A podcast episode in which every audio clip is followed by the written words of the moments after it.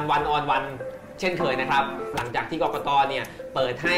คนที่ต้องการจะจดทะเบียนพรรคการเมืองเนี่ยเริ่มไปจองชื่อได้แล้วทำให้เราเห็นผู้เล่นหน้าใหม่ ๆ ทางการเมืองนะครับ ที่เกิดขึ้นมาแล้วก็เปิดเผยตัวออกมาว่ามีใครบ้างที่พร้อมจะโดดเข้าสู่สนามทางการเมืองนะครับ แล้วสองสามวันที่ผ่านมานะครับ ชื่อหนึ่งที่พูดถึงกันมากเลย แล้วก็คนก็ กำลังจับตามองอย่างมากช่วงนี้นะครับ ก็คือคุณธนาธรจึงรุ่งเรืองกิจนะครับ ซึ่งวันนี้เขาให้เกียรติมาพูดคุยในรายการกับเราครับ สวัสดีครับ สวัสดีครับ สวัสดีครับ สวัสดีครับอ่าระหว่างนี้นะครับเราก็จะพูดคุยกันไปนะครับวันออนวันตัวต่อตัว คุยกันไปเรื่อย ๆ แต่ว่าผู้ชมทางบ้านเนี่ยผมเชื่อว่าวันนี้หลายคนอาจจะมีคำถามอะไรสงสัย อยากที่อยากถามคุณธนาธรเนี่ยก็สามารถอ่าถามมาทางคอมเมนต์ได้นะครับค่อยๆคอมเมนต์เข้ามาแล้วเราจะรวบรวมตอบทีเดียวช่วงท้ายๆนะครับ วันนี้ก็ขอบคุณมากนะครับ ที่ให้เกียรติมาขอบคุณมากเลยที่ให้เกียรติมารายการของเรานะครับ ก็มีเรื่องต้องพูดคุยกันเยอะนะครับ แต่ว่าก่อนอื่นเนี่ยหลายคนอาจจะยังไม่รู้จักคุณธนาธรมากนัก ช่วยแนะนำตัวให้เราหน่อย เห็นเขาว่าเป็นนักธุรกิจใช่ไหมครับทำธุรกิจอะไรทำอะไรยังไงบ้างครับก็ก่อนอื่นก็ต้องขอสวัสดีทุกท่านนะครับ ก่อนที่จะเริ่มผมนิดนึง ผมอยากจะพูดอะไรเกี่ยวกับหนึ่งศูนย์หนึ่งนิดนึง หรือว่าวันรายโอการวันเนี่ยนะครับของเรายการนี้นะครับ ผมคิดว่าอออย่างหนึ่งก็ต้องบอกว่าผมชื่นชมนะครับสื่อเล็กๆ ที่พยายามนำเสนอความรู้ให้กับสังคม อย่างสื่อนี้ผมคิดว่าเป็นสื่อที่มีประโยชน์ แล้วก็มีคุณอุปการกับสังคม แล้วก็ติดตามรายการหรือผลงานของสื่อนี้หลาย ๆ ชิ้นนะครับ ก็ขอชื่นชมแล้วก็ขอให้กำลังใจนะครับ รายการนี้ที่ตั้งขึ้นมาแล้วก็ นำเสนอสิ่งที่ดีให้กับครับสังคมวันนี้ก็ต้องขอเอ่อเป็นกำลังใจให้ในนะครับนามของทีมงานก็ต้องขอขอบคุณนะครับเราก็มีผลงานหลากหลายนะครับครับนอกจากวันออนวันเราก็ยังมีงานเขียนมีบทความมีหลาย ๆ อย่างนะครับติดตามฝากติดตามด้วยนะครับ ครับกลับมาครับที่คำถามของคุณยิ่งชีพนะครับครับ ก็คือตัวผมเองก่อนหนึ่งก็ต้องขอแนะนำตัวเองอีกครั้งนะครับครับผมผมธนาธรจึงรุ่งเรืองกิจนะครับ ปัจจุบันดำรงตำแหน่งรองประธานบริหาร กลุ่มบริษัทไทยสมิธซึ่งเป็นกลุ่มที่ ทำผลิตภัณฑ์ชิ้นส่วนยานยนต์ ครับผมอ่าชิ้นส่วนยานยนต์นี่เป็นเป็นหลักเลยหรือว่ามีอย่างอื่นด้วยครับ คือจริงๆต้องเรียนว่าไปทำอีกคือแน่นอนจริง ๆ ต้องเรียนว่าในธุรกิจครอบครัวมันมีหลายธุรกิจนะคครัรับบซึ่งผมรับผิดชอบเฉพาะธุรกิจที่เกี่ยวกับเอ่อชิ้นส่วนยานยนต์ครับนะครับ ซึ่งกลุ่มธุรกิจอื่นก็เป็นพี่น้องท่านอื่นที่ดูแลครับ ซึ่งคุณธนาธรทำธุรกิจนี้มานานหรือยังครับ ก็ตั้งแต่เรียนจบนะครับครับ ก็ตั้งแต่เรียนจบตอนนี้ก็ประมาณ 16-17 ปีนะซึ่งเป็นการรับสานต่อธุรกิจของครอบครัว ไม่ได้เริ่มตั้งเอง ต้องเรียนว่าตอนจบมานะครับ ผมคือต้องต้องเท้าขออนุญาตเท้าความก่อนหน้านั้น คือก่อนหน้านั้นเนี่ยผมไม่เคยคิดจะเข้าอยู่ในแวดวงธุรกิจเลยนะครับครับแล้วก็ไม่รู้จักธุรกิจครอบครัวอะไรเลยว่า มันเป็นยังไงอะไรกันบ้างนะครับ ก็เคยไม่เคยสนใจ แล้ว ตอนที่ผมเรียนจบนะครับ ผมก็ไปสมัครงานนะครับ แล้วก็ได้งานที่เกี่ยวกับงานเยาวชนที่ทำงานพัฒนาอืมในองค์กรที่ไม่แสวงหากำไรในแอลจีเรียแอลจีเรียด้วยนะครับ คือผมผมคิดว่ามันเป็นความใฝ่ฝันตอนเด็กๆ ของครับผมอย่างหนึ่งก็คือในในแง่หนึ่งอาจจะโรแมนติกไปหน่อยก็คือเรามองว่าทวีปแอฟริกาเนี่ยมันเป็นทวีปที่ถูกหลงลืมในการพัฒนาของโลก แล้วเราก็อยากจะใช้พลังของเราไปทำงานที่ ทวีปแอฟริกาซึ่งนะคตรัอบนนั้นเรียนจบทางตอนด้านั้นนตอนนั้นผมจบวิศวกรรมศาสตร์วิศวกรรมศาสตร์นะครับแล้วก็เออก็ได้งานที่นู่นนะคครัรับบเรียนจบ ตอนนั้นก็โทรไปปรึกษาที่บ้าน แล้วก็พบข่าวร้ายก็คือคุณพ่อผมเป็นมะเร็งอืมแล้วก็คุณแม่ผมก็เลยอยากให้ผมกลับบ้านครับตอนนั้นผมก็ตัดสินใจอยู่นาน เพราะผมคิดว่าถ้ากลับไปเนี่ยมันก็คง คงไม่ได้ไปหรอกอ่าแอฟริกาเนี่ยในชีวิตนี้ก็คงไม่ได้ไปทำงานที่นู่นหรอกก็ตัดสินใจนานมาก แต่ท้ายที่สุดก็เอ่อกลับมาเมืองไทยนะครับกลับมาทำธุรกิจครอบครัวที่เมืองไทย คือคือไปก่อนแล้ว ไม่ได้ไปฮะเพิ่งคือที่เรียนจบตอนนั้นผมผมเรียนจบเอ่อผมอยู่ธรรมศาสตร์ ผมครับหลักเอ่อการเรียนปริญญาตรีของผมก็คือมันเป็นหลักสูตรร่วมครับระหว่างมหาวิทยาลัยที่ธรรมศาสตร์ แล้วก็มหาวิทยาลัยนอตติงแฮมที่อังกฤษนะครับเรียน 2 ปีที่นี่แล้วก็เรียน 2 ปีที่นู่นครับ นะครับตอนผมจบอังกฤษเนี่ยผมก็ตอนที่ผมจบอังกฤษเนี่ยผมก็คิดอยู่แล้วแหละว่าทางบ้านคงไม่ให้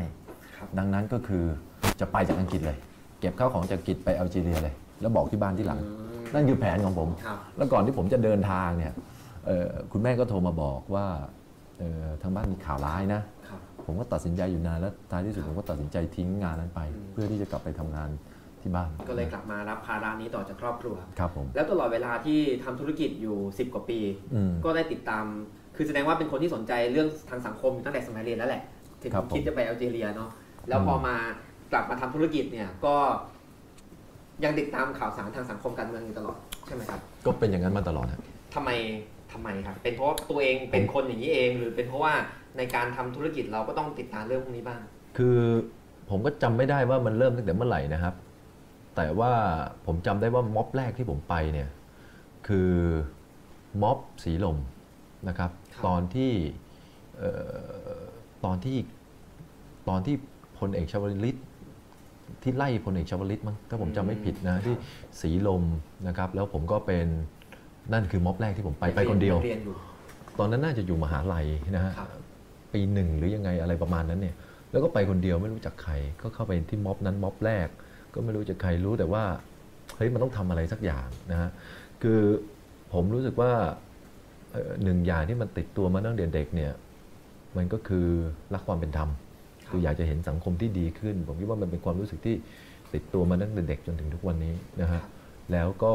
จากความรู้สึกนี้เองมันทำให้เราเริ่มติดตามข่าวสารบ้านเมือง ความเป็นไปของบ้านเมือง ได้รู้จักเพื่อนกลุ่มใหม่ ๆ ได้รู้จักคนกลุ่มใหม่ ๆ ที่ทำให้ดึงเราเข้ามาสู่ โลกของโลกของการทำงานที่การทำงานที่เกี่ยวข้องกับการเมืองไม่ว่าจะโดยตรงหรือโดยอ้อมก็ตามครับแล้วก็อ่าเรียกได้ว่าเป็นคนหนึ่งที่สนใจติดตามสถานการณ์บ้านเมืองครับมาตลอดใช่ไหมครับครับว่าผอมย่างนี้ถ้าได้ถ้าจะพูดว่าตลอด 20 กว่าปีมานี้ก็น่าจะพูดได้นะคครัรับบงั้นชวนอยากจะชวนวิเคราะห์สถานการณ์บ้านเมืองของประเทศไทยเราหน่อยครับเอ่อเราเราพูดกันนานแล้วว่าเราอยู่ในความขัดแย้ง เดี๋ยวเราก็อยู่ในความขัดแย้งเราต้องหาทางออกหาทางสามัคคีปรองดอง แต่ทำไมอืมเราออกไม่ได้สักทีเราเราเราเจอกับอะไรอยู่ทำไมทำไมเราถึงเดินมาถึงวันนี้ได้ครับอะผมถามกว้างๆแบบนี้ อืมถ้าปีนี้ผมปีนี้ผมเข้า 40 นะครับครับ ผมถ้าคุณอายุเท่าผมก็จะผ่านรัฐประหารมา 4 ครั้ง รวม 1 ครั้งที่ล้มเหลวด้วยนะครับถ้าครั้งที่ประสบความสำเร็จก็คือ 3 ครั้ง ถ้ารวมครั้งที่ล้มเหลว 2524 ด้วยก็คือ 4 ครั้งครับนะครับผมคิดว่ามันน่าจะพอแล้วแหละ มันน่าจะพิสูจน์ได้แล้วว่าเอ่อรัฐประหารไม่ใช่ทางออกของสังคมไทย การแก้ปัญหาด้วยเอ่อการที่มีการแทรกแซงของทหารเข้ามาในสังคมไทยเนี่ยมันคงไม่ใช่ทางออกแล้วแหละครับเพราะชีวิตผมผ่านมาสี่ครั้งแล้วครับนะครับ ซึ่ง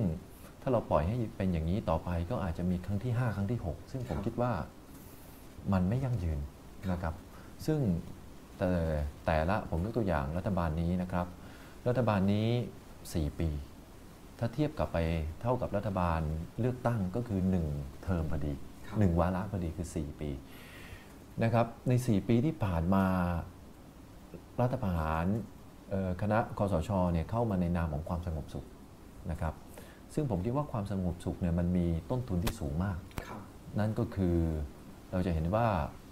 ในรอบ 4 ปีที่ผ่านมาเรามองไม่เห็นเลยว่าขีดความสามารถในการแข่งขันของอุตสาหกรรมไทย มันเพิ่มขึ้นยังไง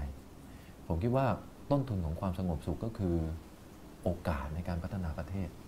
นะครับครับซึ่งมันเป็นต้นทุนที่แพงมหาศาลที่เราต้องจ่าย นั่นก็คือเหตุผลที่ผมคิดว่าสังคมไทยจำเป็นต้องมีการเปลี่ยนแปลงไปสู่ อนาคตใหม่ อนาคตที่ดีขึ้น ครับ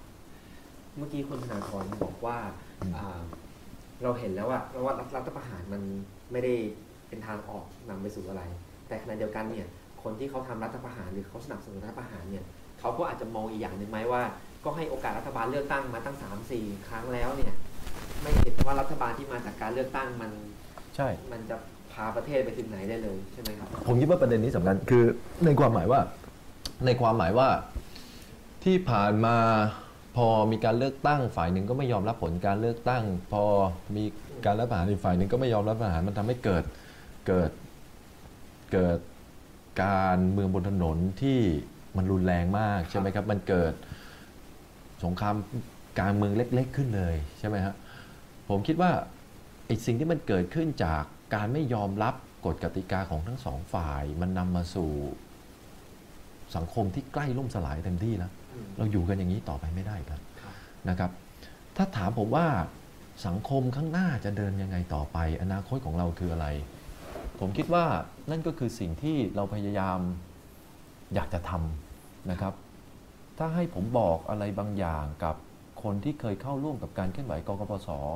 สักอย่างหนึ่งเนี่ยครับผมอยากจะชักชวนทุกคนที่เคยเข้าร่วมงานกับกปปสให้หันกลับมายึดมั่นในการเมืองแบบรัฐสภาอีกครั้ง ซึ่ง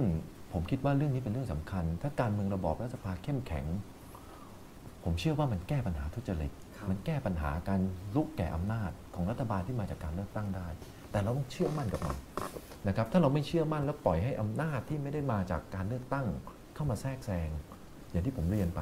ต้นทุนของสังคมเนี่ยมันสูงมากในการที่จะต้องเอาพลังของสังคมมาต่อสู้ทางการเมืองแทนที่จะเอาพลังของสังคมไปพัฒนาประเทศครับนะครับ ดังนั้นถ้าผมจะบอกอะไรกับคนที่เคยเข้าร่วมกับการเคลื่อนไหวกกปสเนี่ยผมสิ่งที่ผมอยากจะบอกคือเรื่องนี้ กลับมาเถอะครับกลับมายึดมั่นเชื่อมั่น และทำการเมืองในรัฐสภาให้เข้มแข็งไปด้วยกันครับแล้วผมก็อยากจะเป็นตัวอย่างครับว่านักการเมืองที่ดีเป็นไปได้ครับว่านักการเมืองที่ผลักดันวาระของประชาชนเป็นไปได้ครับนักการเมืองที่และเราสามารถตรวจสอบนักการเมืองตรวจสอบ การทุจริต ได้ด้วยผ่านกลไกรัฐสภาครับนั่นคือสิ่งที่ผมอยากจะบอกคนที่เคยเข้าร่วมกับการเคลื่อนไหวกกปสในทางเดียวกันพูดอย่างนี้ไม่แฟร์ถ้าผมจะไม่บอกอะไรกับทางกลุ่มที่เคยใส่เสื้อแดงเลยครับถ้าผมจะบอกอะไรกับกลุ่มที่เคยใส่เสื้อแดงได้หนึ่งอย่าง สิ่งที่ผมอยากจะบอกก็คือ ถ้าสิ่งที่คุณรักและหวงแหน คือผู้ชายที่ชื่อทักษิณชินวัตร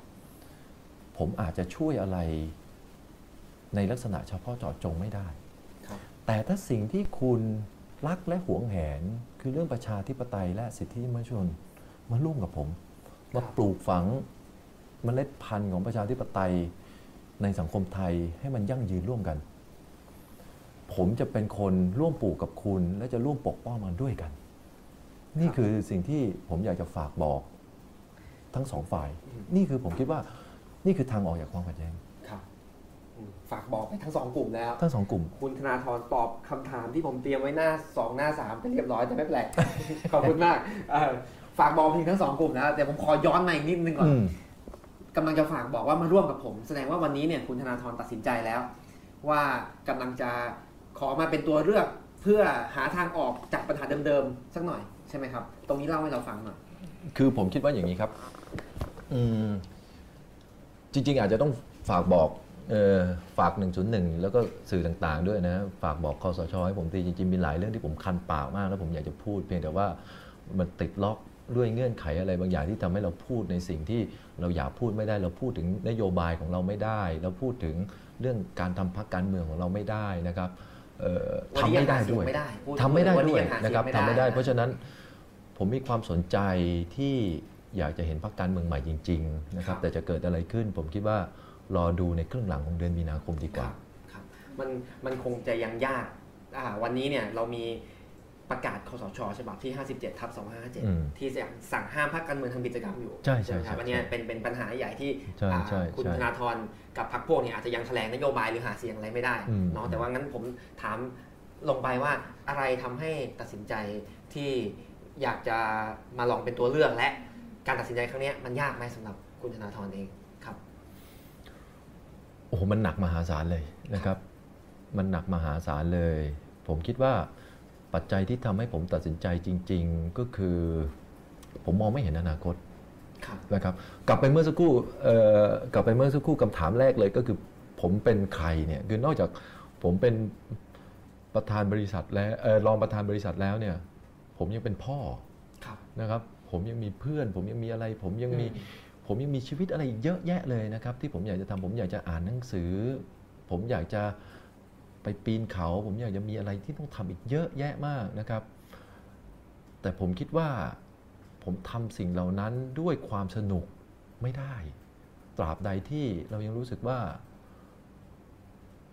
เรามีพลังและเราไม่ได้ใช้พลังนั้นอย่างเต็มที่เพื่อทำให้สังคมมันดีขึ้นครับมันทำให้ผมรู้สึกว่าเฮ้ย อยู่เฉยๆต่อไปไม่ได้ ต้องทำอะไรบางอย่างนะครับ เพราะเรามองไม่เห็นความหวังในสังคม เรามองไม่เห็นเลยว่าสังคมไทยจะออกจากวิกฤตครั้งนี้ได้ยังไงครับนะแต่ว่าการที่เราเห็นวิกฤตแล้ว เราเห็นว่าสังคมไทยมันออกยากแล้วอืมแล้วเราก็คิดว่าโอเค เดี๋ยวเราจะพยายามทำอะไรบางอย่างนะนั่นแปลว่าเรากำลังมองว่าอ่าสังคมไทยขาดทางเลือก ใหม่ เราจึงอยากจะลองใช่เป็นใช่ทางเลือกใหม่สมมติสมมติไม่มีใครเป็นทางเลือกใหม่นะครับ สิ่งที่จะเกิดขึ้นก็คือ ความเป็นไปได้มากที่สุดในตอนนี้ก็คือพรรคเพื่อไทยชนะเลือกตั้งครับแล้วก็กลับมาอีก ซึ่งผมคิดว่าคุณประยุทธ์คงจะยื้อเลือกตั้งนานกว่านี้ไม่ได้แล้วแหละครับนะครับ เพราะความคาดหวังของประชาชนเองก็ดี ความคาดหวังของนานาชาติเองก็ดี มันคาดหวังไปที่เอ่อการที่สังคมไทยจะกลับไปสู่ประชาธิปไตย ผมคิดว่า คุณประยุทธ์คงมีแรงเสียดทานเยอะมากครับที่จะเลื่อนการเลือกตั้งออกไป สมมุติถ้าไม่มีอะไรเปลี่ยนแปลง และไม่มีพรรคการเมืองที่เป็นทางเลือกเสนอตัวให้กับประชาชนพรรคเพื่อไทยก็กลับมาอีกครับนะครับ ความเป็นไปได้สองทางก็คือ ความเป็นไปได้สองทางก็คือพรรคเพื่อไทยได้เสียงข้างมาก และต้องการไม่ต้องการที่จะเปลี่ยนแปลงอะไรเลยนะครับ comfortable กับเออคือรู้สึก สุขสบายกับกับการได้เสียงข้างมากครับแล้วก็เอ่อไม่มีวาระที่ยืนเพื่อประชาธิปไตยนะครับ กับอีกทางหนึ่งก็คือพรรคเพื่อไทยยืนยันที่จะผลักดันวาระที่ก้าวหน้าในเรื่องประชาธิปไตยและสิทธิมนุษยชน ซึ่งก็อาจจะนำมาซึ่งการลงถนนอีกรอบหนึ่งครับนะครับเราก็มันก็จะกลับไปสู่จุดเดิมอีก เราครับมองไม่เห็นจริงๆว่าว่า มันจะจบได้ยังไง ถึงวันนี้ไม่ต้องบอกว่าเฮ้ยจบแล้วแหละพอแล้วแหละ แล้วอย่างที่ผมพูดนะครับมาทำการเมืองระระบอบรัฐสภาด้วยกันครับแล้วผมจะช่วยทำผมจะช่วยทำการเมืองระบอบรัฐสภา ให้มันเข้มแข็งและเป็นเป็นทางเลือกได้ครับในขณะเดียวกัน สิ่งที่คุณห่วงแหนสิ่งที่คุณรักเป็นเลือกประชาธิปไตยเป็นเรื่องสิทธิมนุษยชน ผมจะปกป้องมันเองครับผมเชื่อว่าสองอย่างไปด้วยกันได้เดี๋ยวเราจะกลับมาสองเรื่องนี้อีกทีหนึงอืมแต่ผมถามขออีกหน่อยหนึ่งว่าอืมเออเรามองว่าคุณธนาธรมองว่า ถ้าพรรคเพื่อไทยชนะการเลือกตั้ง ซึ่งอืมซึ่งมีโอกาสมากใช่ไหมใช่ครับใช่แล้วมันก็จะกลับมาวนเป็นความขัดแย้งยังเรายังไม่ออกจากความขัดแย้งใช่ไหมครับใช่แล้วตัวเลือกที่ใหม่ที่มันมาแทนพรรคเพื่อไทยเนี่ยอืมทำไมถึงจะพาออกจากความขัดแย้งได้ มีอะไรที่มันจะไม่ไปซ้ำรอยเพื่อไทยเหรอครับ ผมคิดว่าชัดเจนมาก ผมคิดว่าคือวันนี้ก็ตลกมากอะนะฮะเอ่อวันนี้แฟนผมเพิ่งโพสต์เมื่อเช้าเรื่องเอ่อคือทำนองว่าผมจำบัดดิ้งชัด ๆ ไม่ได้ แต่เธอโพสต์ว่าไอ้ยี่สิบปีที่ผ่านมา ผมเป็นยังไงก็เป็นอย่างนั้นอะไรประมาณเนี้ยนะครับคือไอ้บทสัมภาษณ์ที่ผมให้สัมภาษณ์เมื่อ20 ปีที่แล้วเป็นยังไง วันนี้ก็ยังเป็นอย่างนั้น ผมคิดว่าไม่ว่าจะเป็นอาจารย์ปิยบุตรเองหรือผมเองนะครับ สิ่งที่ทำให้เรามั่นใจได้ว่าเป็นจุดแข็งของเรา แล้วเราแตกต่างจากคนอื่น ก็คือเรื่องจุดยืนครับมันไม่ใช่เรื่องเงินในกระเป๋าผมมีเท่าไหร่ มันไม่ใช่เรื่องผมมีการศึกษา ผมมีปริญญากี่ใบ มันไม่ใช่เรื่องว่าผมเป็นนักธุรกิจและประสบความสำเร็จหรือเปล่า แต่มันเป็นเรื่องความแน่วแน่ทางจุดยืนทางการเมือง อย่างน้อยที่สุดผมคิดว่าถ้าไปอ่านบทสัมภาษณ์ผมเมื่อ 20 ปีที่แล้วกับอ่านบทสัมภาษณ์ผมในวันนี้ ผมคิดว่าผมก็พูดเหมือนเดิมครับว่าการมีจุดยืนที่แน่วแน่เนี่ยมันสำคัญยังไง มันสำคัญที่ว่าเมื่อคุณเจอปัญหา เมื่อคุณเจอ ผมจะพูดยังไงดีอืมเมื่อคุณเจอปัญหาที่ยาก เมื่อคุณเจอโจทย์ ที่ไม่ได้แก้ง่าย ๆ เมื่อมีตัวแปรในสมการเยอะ เมื่อคุณเจอพายุถาโถมเข้าใส่ ถ้าคุณมีจุดยืนที่แน่วแน่คุณตัดสินใจ และแก้ปัญหาพวกนี้ได้ง่าย ถ้าตราบใดที่คุณมั่นมั่นคงนะครับพูดกับสี่ครั้งกี่รอบก็เหมือนเดิม พูดกับใครกี่ครั้งกี่รอบก็พูดเหมือนเดิมนะนี่คือความ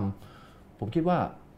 นี่คือจุดแข็งของพวกเราครับจุดแข็งของปิยบุตรจุดแข็งคือแน่นอนคือการยืนยืนอย่างมีกระดูกสันหลังครับผมกล้าสบตาคนอื่นได้อย่างมั่นคง ในทุกครั้งและทุกคนครับนะครับ แล้วผมคิดว่าถ้าถามว่าอะไรที่เนี่ยอะไรที่ทำให้คนมั่นใจเรา ผมคิดว่าคือเรื่องนี้นะฮะผมผมเสริมอีกนิดหนึ่งครับเกี่ยวกับเรื่องเมื่อกี้คือการที่เราถ้าเรายืนหยัดมีหลักการยึดมั่นในหลักการอะไรบางอย่างอย่างชัดเจน นอกจากจะทำให้เราแก้ไขปัญหาได้อย่างถูกต้องแล้ว มันยังแก้ไขปัญหาเรื่อง ระบบอุปถัมภ์ได้อีกด้วย เพราะระบบอุปถัมภ์นี่มันคือความสัมพันธ์ถูกไหมครับเอ่อมันยังแก้ปัญหาเรื่องอัตราได้อีกด้วย เพราะเราไม่ได้ตัดสินใจบนบนอัฐานอำนาจ ว่าเราจะได้อะไรหรือฐานทางเศรษฐกิจ หรือ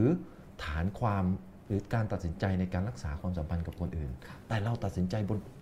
จุดยืนอะไรบางอย่าง ซึ่งทำให้การตัดสินใจที่จะเดินหน้าหรือไม่เดินหน้าอะไรเนี่ยมันชัดเจน เจอโจทย์ยากๆเนี่ยเราตัดสินใจได้ง่าย เพราะถ้าเราถืออันนี้ไว้มั่นเท่าไหร่ สิ่งต่างๆที่จะเผชิญเราจะแก้ปัญหาได้ง่ายขึ้นเท่านั้น นั่นคือสิ่งที่ผมเชื่อ ซึ่งแปลว่าคือตะกี้ตอนแรกผมถามว่าอืมอ่าพักถ้าพักเพื่อไทยได้เราจะวนอยู่ในลูปเดิม แต่ว่าอืมแล้วเราจะออกมาเนี่ยเพราะว่าตัวเลือกใหม่ของเราเนี่ย วันนี้มีจุดยืนที่เข้มแข็งแน่วแน่อืมแปลว่าในระบบเดิมตัวเลือกเดิมพรรคการเมืองเดิมๆเนี่ยไม่ได้มีจุดยืนอะไรเข้มแข็งพอที่จะให้เป็นทางเลือกที่ดีแล้วครับผมว่ามันพรรคการเมืองอื่นก็มีจุดยืนที่เข้มแข็ง แต่อาจจะคนละทางกับเราอ่าอืมเพราะฉะนั้นวันนี้จุดยืนของเราที่เราเสนอแล้วเราจะเดินไป โดยเราจะไม่เปลี่ยนเนี่ยไม่ว่าเราจะตัดสินใจอะไรเราจะอยู่บนฐานอันเนี้ยอืมลองเล่าให้ฟังหน่อยครับ มันเป็นยังไงบ้างที่มันมันถึงจะเรียกว่าใหม่แล้วพาเราออกจากวังวนเดิมได้ อย่างที่ผมกล่าวเมื่อสักครู่จุดยืนเรื่องประชาธิปไตยสิทธิมนุษยชน นอกจากนั้นเรายังต้องการที่จะสร้างอนาคตใหม่นะครับ ที่คนทุกคนมีส่วนร่วม คนทุกคนสามารถฝันถึงอนาคตที่ดีกว่าในระดับปัจเจกบุคคลได้ครับ เราอยากเห็นอย่างนั้น ผมถามผมถามต่ออีกหน่อยอา มันดูเหมือนจะเป็นเรื่องค่อนข้างยากอยู่ในการเสนอทางเลือกใหม่ ๆ ในอ่ายุคนี้ เพราะว่าทางคอสชเองเนี่ยก็ได้ออกกฎหมายไว้หลากหลายในเป็นข้อจำกัดของพรรคการเมืองบ้าง หรือว่าออกแบบระบบเลือกตั้งเนี่ยซึ่งระบบเลือกตั้งใหม่เนี่ยอ่ามันจะไม่มีโลกปาร์ตี้ลิสที่อ่าใช่ทั่วประเทศใช่ใช่ใช่ไหมใช่แล้วเราใช่จะมีพักแบบคุณชูวิทย์แบบเนี้ยที่ใช่ทุกประเทศเอามาอยาก เอาเสียงมาจากจังหวัดละห้าร้อยพันหนึ่งแล้วมารวมกันได้สสสักสิบที่แบบเนี้ยจะยากละ แต่หมายความว่าเราเนี่ยต้องส่งผู้สมัครทุกเขตเลือกตั้ง ถ้าหวังจะได้เสียงเพื่อรวบรวมให้ได้ปาร์ตี้ลิสต์สักห้าที่สิบที่อืมอืมอะไรแบบเนี้ยการทำพรรคทางเลือกใหม่เนี่ย คุณธนาธรคิดไว้หรือยังว่าจะเดินในโมเดลแบบไหน โอ้คือคือก็คง คงตอบยากนะ เพราะว่าวันนี้ก็มีแค่ ผมคุณปิยบุตรนะครับ วันนี้อาจจะมีคนสนับสนุนเพิ่มมาอีกคนคือคุณไข่แมวอะไรอย่างเงี้ยแต่ว่าเออแต่ว่าเรากำลังออกแบบกันอยู่ แต่เป็นอย่างที่ว่าคุคุณณไข่แมวเขาวาดวาดการ์ตูนออกมาให้ใช่ใช่แต่ก็ขอบคุณมาก เขาเป็นใครยังไม่รู้ ยังไม่ก็มีใครยังไม่รู้นะฮะแต่ว่าอะแต่ไม่เป็นไรนะครับ ผมคิดว่า เรื่องลงสมัครกี่พื้นที่หรืออะไรเนี่ยมันยัง ไกลตัวเกินไปเรายังไม่ได้คิดถึงขนาดนั้นนะนะครับครับ ในความหมายจริง ๆ ก็คือเราทำกิจกรรมไม่ได้พักการเมืองในที่นี้ยังไม่เกิดเลยยังไม่มีอะไรเลยนะครับ แต่ผมเห็นด้วยกับแนวทางของอาจารย์ปิยบุตรที่นำเสนอว่าถ้ามีพักการเมืองใหม่ ไม่ว่าจะเป็นพักการเมืองของใครพักการเมืองนั้นควรเป็นพักการเมืองที่เปิดกว้างสำหรับคนทุกคนครับนะครับเป็นพักการเมืองสมัยใหม่ในความหมายที่ว่า การเปลี่ยนหัวหน้าพักเป็นไปได้อ่าคือในแง่นี้ถ้าเรามองในแง่นี้ เราจะนึกภาพพักความหวังใหม่ที่ไม่มีคุณชวลิตไม่ออกนะครับ เราจะนึกภาพพักชาติไทยที่ไม่มีคุณบรรหาไม่ออกอะไรประมาณนี้ผมคิดว่าพักการเมืองสมัยใหม่ต้องไม่ใช่พักการเมืองแบบนั้นครับแล้วถ้าผมจะทำพักการเมือง ผมก็ไม่ทำพักการเมืองแบบนั้นด้วย ก็คือเราจะเป็นพรรคการเมืองที่ไม่ได้ชูตัวบุคคลแบบนี้แหละครับ ไม่ได้ให้ตัวบุคคลนำพรรคแล้วนำไปตลอด ใช่ใช่ใช่ไม่ใช่แบบนั้นนะรวมถึงพรรคตักาวรเมืองคุณธนาธรผมก็คิดจะว่าไม่เป็นแบบนั้นด้วย ถ้าผมทำพักการเมืองนะครับ ถ้าผมทำพรรคการเมืองก็คงจะเป็นอย่างนั้น ใช่ ผมคิดว่าถ้าเราจะทำสังคมแบบไหนแบบหนึ่งไอ้รูปแบบสังคมที่เราอยากจะทำมันต้องแสดงให้เห็นตั้งแต่พื้นฐานของการทำพรรคการเมืองนั้นๆเลยครับจุดยืนที่เราจะยืนอยู่ในสังคมก็คือจุดยืนของพรรคการเมืองในการทำงานพรรคการเมืองต้องเป็นจุดยืนเรื่องเดียวกันพรรคการเมืองต้องมีลักษณะเป็นโมเดลของสังคมที่เราใฝ่ฝันได้ครับ เอ่อเมื่อกี้คุณธนาธรเอ่อพูดว่าอยากเชิญชวนคนที่เคยเข้าร่วมกับกปปสให้หันมาช่วยกันสนับสนุนการเมืองในระบอบรัฐสภาอืมเพราะเชื่อว่าการเมืองระบอบรัฐสภาเนี่ยจะแก้ไขปัญหาต่าง ๆ ได้รวมถึงการคอร์รัปชันต่างๆเนี่ยครับแล้วการเมืองระบอบรัฐสภาสมัยเดิมเนี่ยครับชวนวิเคราะห์หน่อยว่า มันมีปัญหาอะไรมันขาดอะไรไป มันถึงทำให้คนจำนวนหนึ่งเนี่ยไม่เชื่อถือในมัน แล้วก็เหมือนเขาก็ไม่เชื่อเขาก็เลยอยากจะเสนอทางเลือกอื่น คือผมคิดว่าการเมือง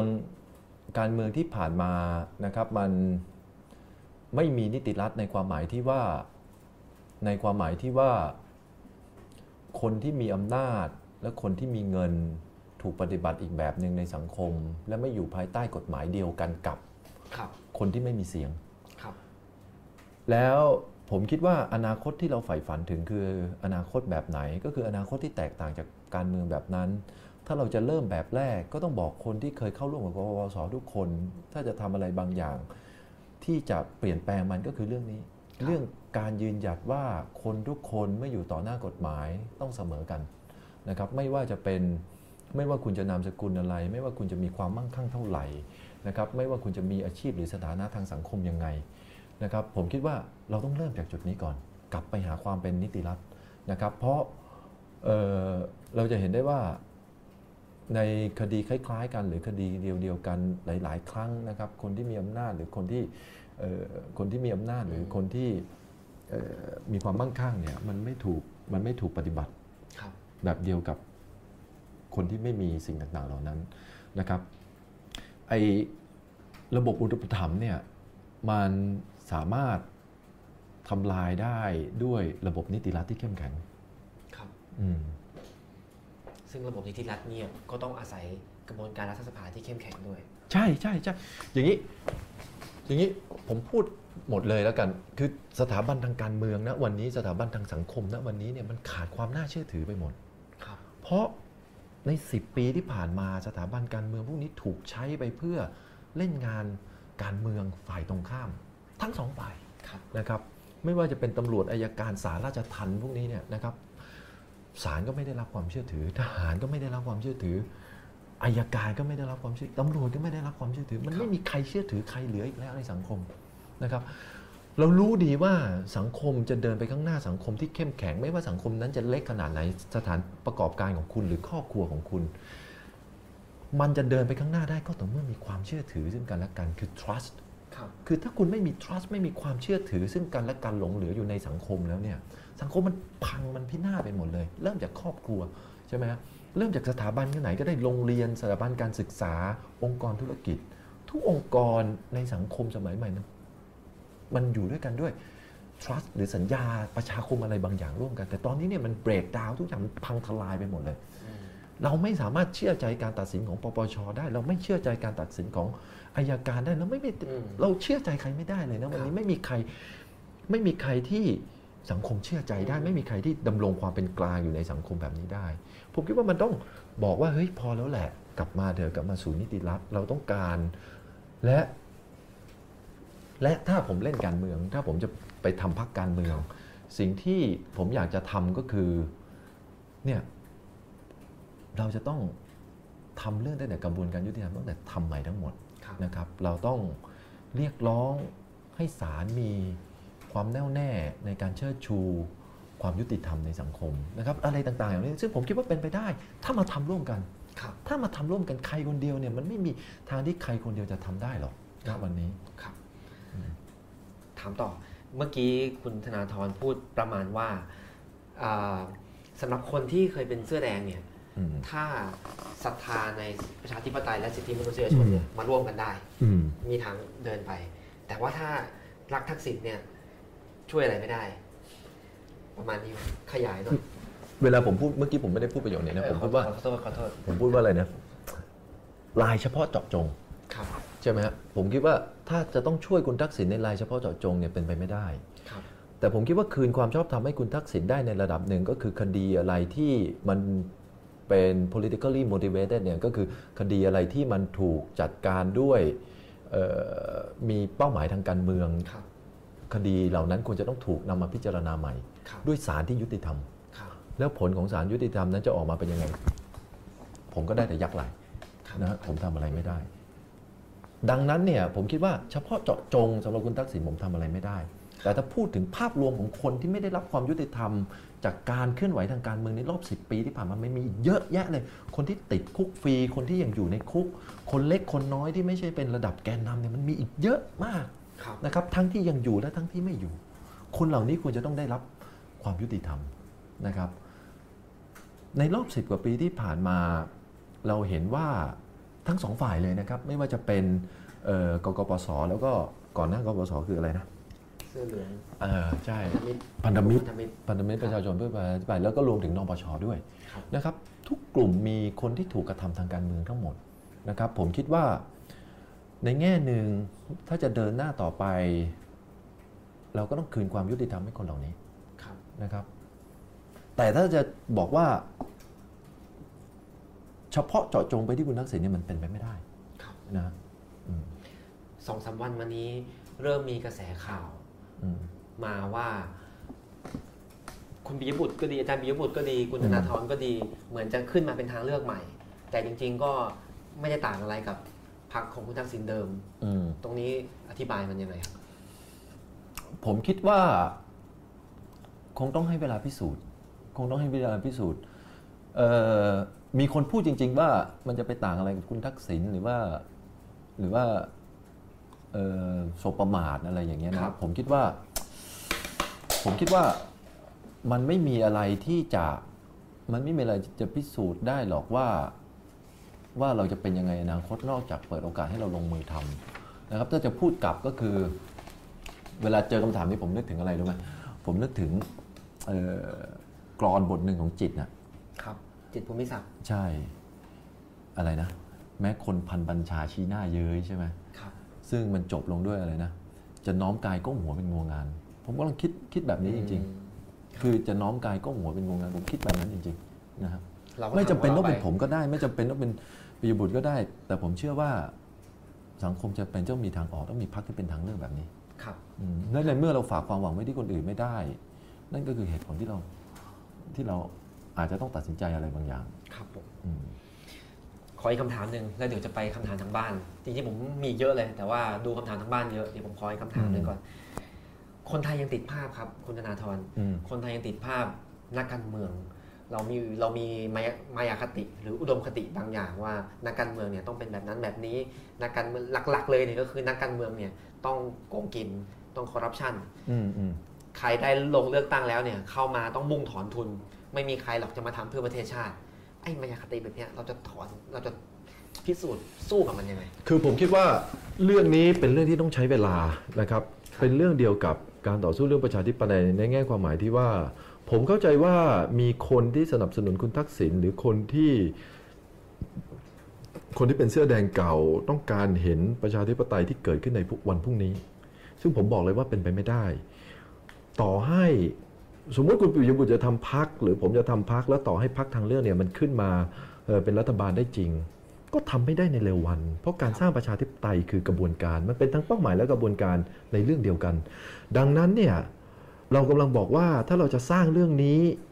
ผมคิดว่ามันเป็นกระบวนการที่ต้องใช้เวลาแล้วก็ต้องเรียนรู้ไปไปกับสังคมพร้อม ๆกัน ผมคิดว่าเนี่ยอย่างอย่างยกตัวอย่างเนี่ยผมคิดว่าหลายๆ คนที่ผ่านการเมืองในรอบ10ปีมานี้ ก็ได้เรียนรู้อะไรบางอย่าง กับความขัดแย้งในรอบที่ผ่านมานะครับแล้วผมคิดว่าเนี่ยก็เป็นพื้นฐานของการสร้างประชาธิปไตยที่แข็งแกร่งในอนาคต มันเป็นโปรเซสที่ต้องใช้เวลาในการทำลาย วัฒกรรม นักการเมืองเป็นอืมอาชีพที่ชั่วร้าย มันต้องใช้เวลาเหมือนเหมือนกับสร้างการสร้างประชาธิปไตยมันทำไม่ได้ในวันนี้พรุ่งนี้ แต่สิ่งหนึ่งที่ วันนี้ผมก็อาจจะพูดได้นะ แต่อนาคตไม่รู้จะพูดได้หรือเปล่า ถ้าวันอะไรที่ผมเปลี่ยนไปคุณก็กระตุกขาขากางเกงหมดด้วยแล้วกัน ผมอยากจะพิสูจว่ามันรอง ผมอยากจะพิสูจน์ว่ามันมีนักการเมืองที่ ทำวาระของประชาชนจริงจังได้อืมผมอยากที่จะพิสูจน์อย่างนั้นครับงั้นขอต่ออีกนิดนึงซึ่งคุณธนาธรเนี่ยก็เรียกว่าไปเรียนมาหลายประเทศ ไปศึกษาโมเดลหลายประเทศมา มีไหมครับ ประเทศไหนหรือว่านักการเมืองในอุดมคติ หรือพรรคการเมืองในอุดมคติที่อืมเขามาเป็นเสนอตัวเป็นตัวเลือกของประชาชนอ่าเป็นตัวแทนของประชาชนไปปกป้องผลประโยชน์ของประชาชน โดยที่ไม่ได้มุ่งหวังผลประโยชน์ที่มันน่าจะ ยึดเป็นโมเดผลมคิดที่ว่าดีทุกยุคได้ทุกสมัยมันก็แตกต่างกัน ผมไม่คิดว่าพรรคการเมืองไหนมันจะเอ่อมีจุดยืนเอ่อไม่ใช่ผมจะบอกพูดว่าไงผมไม่คิดว่าจะมีช่วงเวลาไหนรูปแบบของพรรคการเมืองไหนจะเหมาะที่สุดกับทุกช่วงเวลาว่างี้ดีกว่าครับครับไม่มีอะไรเหมาะที่สุดแต่ละช่วงเวลานะครับเอ่อพรรคที่เคยมีจุดยืนทำเพื่อแรงงาน แล้วก็ต่อสู้มาถึง 3-4 ครั้งกว่าที่จะได้รับการเลือกตั้งครั้งหนึ่งก็คือเอ่อ พรรคของเอ่อลูล่าในบราซิลใช่ไหมครับครับเอ่อพรรคแรงงานของลูล่าในบราซิล ซึ่งในช่วงเวลาหนึ่งก็สามารถทำให้เอ่อออกนโยบายที่สามารถทำให้ประชาชนมีชีวิตความเป็นอยู่ได้จริงๆนะครับแต่เมื่อเผชิญแรงกดดันทางการเมืองอะไรเนี่ยนะครับก็ค่อยๆ ขยับเข้ามาตรงกลางนะครับก็คือเป็นเซนทริสมากขึ้นอืมนะครับในแง่นั้นเอ่ออย่างที่บอกมันก็ต้องมีการเปลี่ยนแปลงในแต่ละยุคในแต่ละสมัยความเหมาะสมของ ครับความเหมาะสมของเอ่อนโยบายที่จะนำเสนอก็ต้องแตกต่างกันไปครับนะครับอืมไม่ได้มีโมเดลชัดเจน ว่าต้องเป็นแบบนี้ตลอดไปอันนี้ยังไม่ไม่จำเป็นต้องมีก็ได้ ผมคิดว่าสำหรับสังคมไทยวันเนี้ยต้องเป็นโมเดลแบบนี้ คือเหตุผลมันง่าย ๆ เลยนะ ผมกำลังบอกว่าอนาคตที่ไม่มีพรรคที่เป็นทางเลือกครับมันจะพังหมดทั้งประเทศอืมมันจะพังหมดทั้งประเทศมันเดินไปต่อไปไม่ได้แล้วแหละนะครับ ครับ อืมดังนั้นเนี่ย ดังนั้นเนี่ยถ้าเราไม่อยากให้สังคมเดินไปถึงจุดนั้น มาร่วมกันทำครับนะครับ มาสร้างอนาคตที่มันเป็นไปได้ เปิดประตูบานใหม่ด้วยกัน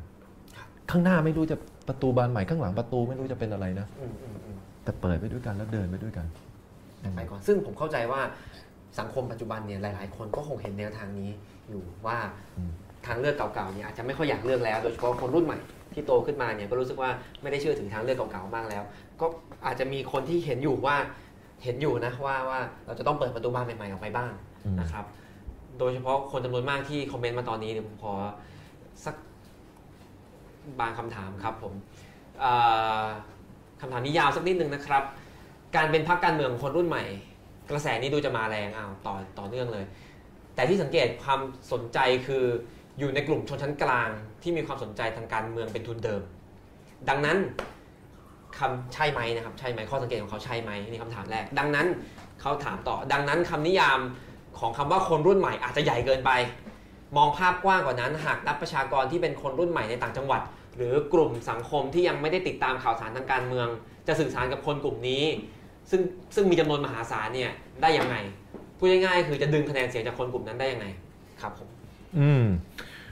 อย่างแรกนะวันก่อนผมพูดไปแล้วนะครับว่านิยามความเป็นคนรุ่นใหม่ของผมคือ คนที่ตื่นมาแล้วบอกว่าเฮ้ยการเมืองมันเป็นอย่างนี้ก็ปล่อยมันปล่อยมันไปเถอะมันไม่ใช่คนรุ่นใหม่อะไม่ว่าแม้คุณว่าจะจะมีอาน้ยุอยก็เท่าไหร่ตามใช่ ถ้าคุณรู้สึกว่าเฮ้ยนี่มันสุดทางของความเป็นไปได้แล้ว มันไม่ใช่คนรุ่นใหม่ครับคนที่ผมต้องการมาร่วมงาน แล้วผมเชื่อว่ามีคนแบบเนี้ยอีกเยอะมหาศาลในสังคมไทยครับที่อยากจะทำอะไรบางอย่าง แต่ไม่มีใครเป็นตัวแทนเขาได้ คือคนที่ตื่นมาแล้วบอกว่าเฮ้ยสังคมมันแย่แล้วผมต้องการทำอะไรอืมนะฮะคือไม่ใช่ตื่นมาทุกวันแล้วโอ้โหสังคมมันเป็นอย่างนี้ก็ปล่อยปล่อยมันไปเถอะเดี๋ยวไปทำงานต่อตอนเย็นกลับมานอนเหมือนเนี่ย ผมคิดว่า เราไม่ยอมจำนนกับกับสิ่งที่มันเป็นอยู่นี่ไม่ใช่อนาคตแบบสุดท้าย อนาคตของวันพรุ่งนี้เป็นแบบอื่นได้ครับนะครับ นี่คือนิยามของคนรุ่นใหม่ นั่นคือคำตอบที่หนึ่งคำตอบที่สองคำถามที่สองคำถามที่สองเขาถามว่ามันมีคนอีกจำนวนมากที่ไม่ได้สนใจการเมือง หรือว่าอยู่ในต่างจังหวัดหรืออันนี้ผมเติมเองว่าเขาก็อาจจะหาเช้ากินค่ำซึ่งซึ่งยังลำบากอยู่เนี่ยแต่เขาก็ไม่สนใจจะมาหาทางเลือกใหม่อะไรแบบนี้เราจะสื่อสารกับเขายังไง ผมมีเพื่อนอยู่คนหนึ่งเป็นเพื่อนสนิทของผมเนี่ยนะครับแกเป็นคนใต้ครับนะครับเพื่อนสนิทของผมคนนี้เป็นคนใต้เป็นคนนครครับนะฮะแล้วก็เอ่อเติบโตมาในชีวิตที่ ก็พูดว่าไม่ได้สุขสบายอะนะครับ ไม่ได้มีไม่ได้มีทรัพย์สินเงินทองมากมายนะครับ สมัยเรียนเราเป็นเพื่อนกันเนี่ยก็เอ่อยืมเพื่อนไปเรื่อยนะครับ ยืมผมบ้างก็มีเพราะเพราะไม่มีตังค์เรียน แล้วก็มีความใฝ่ฝันที่อยากจะเป็นอาจารย์ แล้วก็กู้เงินคนนู้นคนนี้มาเรียนนะครับ แล้วก็เอ่อไปเป็นอาจารย์ได้สำเร็จครับนะครับ ซึ่งเอ่อซึ่งเนี่ยผมคิดว่าคนที่มีความฝันอยากเป็นอาจารย์อย่างเงี้ย เราต้องการอนาคตที่เปิดโอกาสให้คนอย่างนี้เดินตามความฝันของตัวเองได้ครับนะครับทำไมเราไม่สามารถมีแหล่งทุนที่เปิดโอกาสให้คนทุกคนมีโอกาสเข้าคือผมยกตัวอย่างเนี่ยอย่างเมื่อกี้กรณีเพื่อนผมเป็นเพื่อนคนที่สนิทมากหนึ่งคนนะครับแล้วแล้วเขาก็ดิ้นรนในแบบฉบับของเขาเขาก็ต่อสู้ในแบบฉบับของเขาเขาไม่ด้วยทรัพยากรที่มีอยู่จำกัดทำให้เขาไม่สามารถคิดอะไรแบบใหญ่แบบที่ ผมคิดได้ครับแต่เรามีคนอย่างนี้อยู่เต็มไปหมดเลยนะฮะเรามีคนที่ฝันเห็นต้องการความเปลี่ยนแปลงฝันเห็นอะไรที่ดีกว่าไปหมด ถ้าผมจะสื่อสารกับคนเหล่านี้ได้ก็คือเรื่องนี้แหละอืมถ้าผมอยากจะขายอะไรได้บอกว่าเฮ้ยทุกคนต้องมีโอกาสเข้าถึงทรัพยากรที่จะเดินตามความฝันของตัวเองได้ ผมคิดว่านี่เป็นกรอบกว้างๆอะนะนะครับ ยกตัวอย่างถ้าให้ผมยกตัวอย่าง ผมอยากจะยกตัวอย่างอะไรอีก ถ้าคุณมีความคิดทางธุรกิจที่ดี คุณสามารถทำธุรกิจนั้นได้ โดยไม่ต้องจ่ายสินบนกับข้าราชการอืมโดยไม่ต้องอืมจ่ายค่าคุ้มครองให้เจ้าพ่อที่ไหน โดยไม่ต้องโดยได้รับความการอำนวยความสะดวกอย่างถึงที่สุดจากภาครัฐครับให้คุณทำธุรกิจใหม่ ถ้าถามผมว่า สังคมแบบไหนที่เราอยากเห็นเนี่ยอนาคตแบบนี้ที่เราเห็น รูปธรรมเลยทำยังไงที่คนจะเริ่มธุรกิจใหม่มีความคิดสร้างสรรค์ที่ดี มีพลังความคิดสร้างสรรค์ที่ดีอยากจะเริ่มธุรกิจใหม่ ไม่ต้องจ่ายใต้โต๊ะครับไม่ต้องจ่ายมาเฟียนักการเมืองที่ไหนนะครับ และได้รับการการอำนวยความสะดวกจากภาครัฐอย่างถึงที่สุดครับมีโอกาสเข้าถึงแหล่งทุนที่มีต้นทุนต่ำได้ครับนี่คือรูปธรรมเลยทำยังไงสิ่งต่างๆ เหล่านี้ทำยังไง ซึ่งผมเชื่อว่า มีความเป็นไปได้ทำได้ ถ้าเราต้องการจะลงมือทำอนาคตแบบเนี้ยสร้างอนาคตแบบนี้ให้กับคนรุ่นใหม่เป็นไปได้ ดังนั้นถ้าถามผมว่าคนที่ไม่สนใจการเมืองอะไรเลยเนี่ยผมจะสื่อสารกับพวกนี้ผมจะสื่อสารกับพวกอย่างนี้นะครับครับอย่างเพื่อนผมคนที่โตมาด้วยกันเรียนมาด้วยกันต่อสู้มาด้วยกันเนี่ยแต่เขามีความทุกข์เรื่องอืมเรื่องเศรษฐกิจเรื่องปัญหาปากท้องเนี่ยในฐานะรัฐเนี่ยเราควรจะต้องทำให้คนทุกคนมีโอกาสไล่ตามความฝันของตัวเองได้ครับอืม นี่คืออนาคตที่เราอยากเห็น นี่คือสารที่ผมอยากจะสื่อถึงทุกคน อนาคตแบบนี้เป็นไปได้ ซึ่งประเด็นนี้เป็นเรื่องของทุกคน และทุกคนเขาก็น่าจะสนใจเนอะผมหวังว่าครับคำถามต่อไปดีกว่า ต่อเนื่องเลยเนี่ย คนต่างจังหวัดและคนที่ไม่สนใจการเมืองมากนักถูกมองว่าเป็นส่วนหนึ่งของคะแนนเสียงที่ไม่มีคุณภาพนะครับบางคนเขาจะมองว่าเป็นคะแนนเสียงที่ไม่มีคุณภาพ แล้ว คำถามของคนที่คอมเมนต์มาคือจะยกระดับคะแนน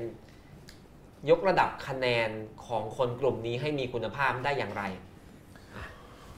ผมคิดว่าคำถามนี้ไม่มี consumer insight นะฮะ คือผมคิดว่าคนทุกคนมีคณิตศาสตร์ทางการเมืองของตัวเอง ผมเชื่อว่าทุกคนมีศักยภาพทำไมผมถึงตอบอย่างนี้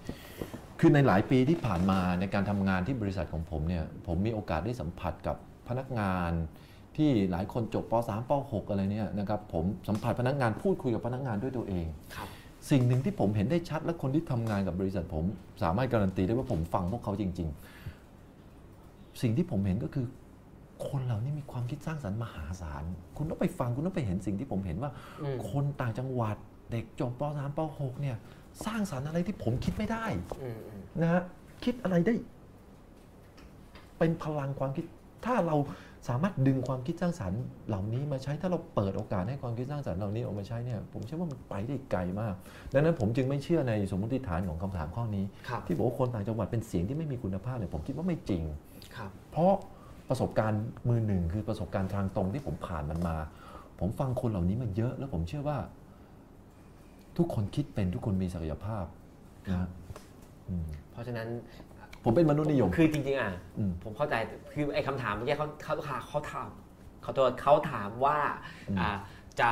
พัฒนาคุณภาพได้อย่างไร ซึ่งจริงๆ คิดว่าไม่ไม่จำเป็นต้องพัฒนาคุณภาพเพราะมันดีอยู่แล้ว ผมคิดว่าเราสร้างโอกาส ให้ครัเขาบพัฒนาศักยภาพด้วยตัวเองครับนะฮะโอเคครับคำถามต่อไปเลยครับคำถามเยอะเลยครับ มีทิศทางในการหาพวกแบบไหน เช่น กลุ่ม NGO กลุ่มนักศึกษาต่างจังหวัดนักเคลื่อนไหวนักกิจกรรมกระทั่งฐานเสียงของพรรคการเมืองใหญ่อืม คิดว่าถ้าลงไปเล่นการเมืองจะดึงกลุ่มพวกนี้มาอย่างไรครับ ถ้าลงไปเล่นการเมืองนะ ถ้าลงไปเล่นการเมือง ผมก็คงอย่างนี้แหละ ผมคิดว่าตรงไปตรงมาเป็นตัวของตัวเอง เป็นผมแบบที่ผมเป็นครับนะครับ พูดอย่างที่ผมพูดเมื่อสักครู่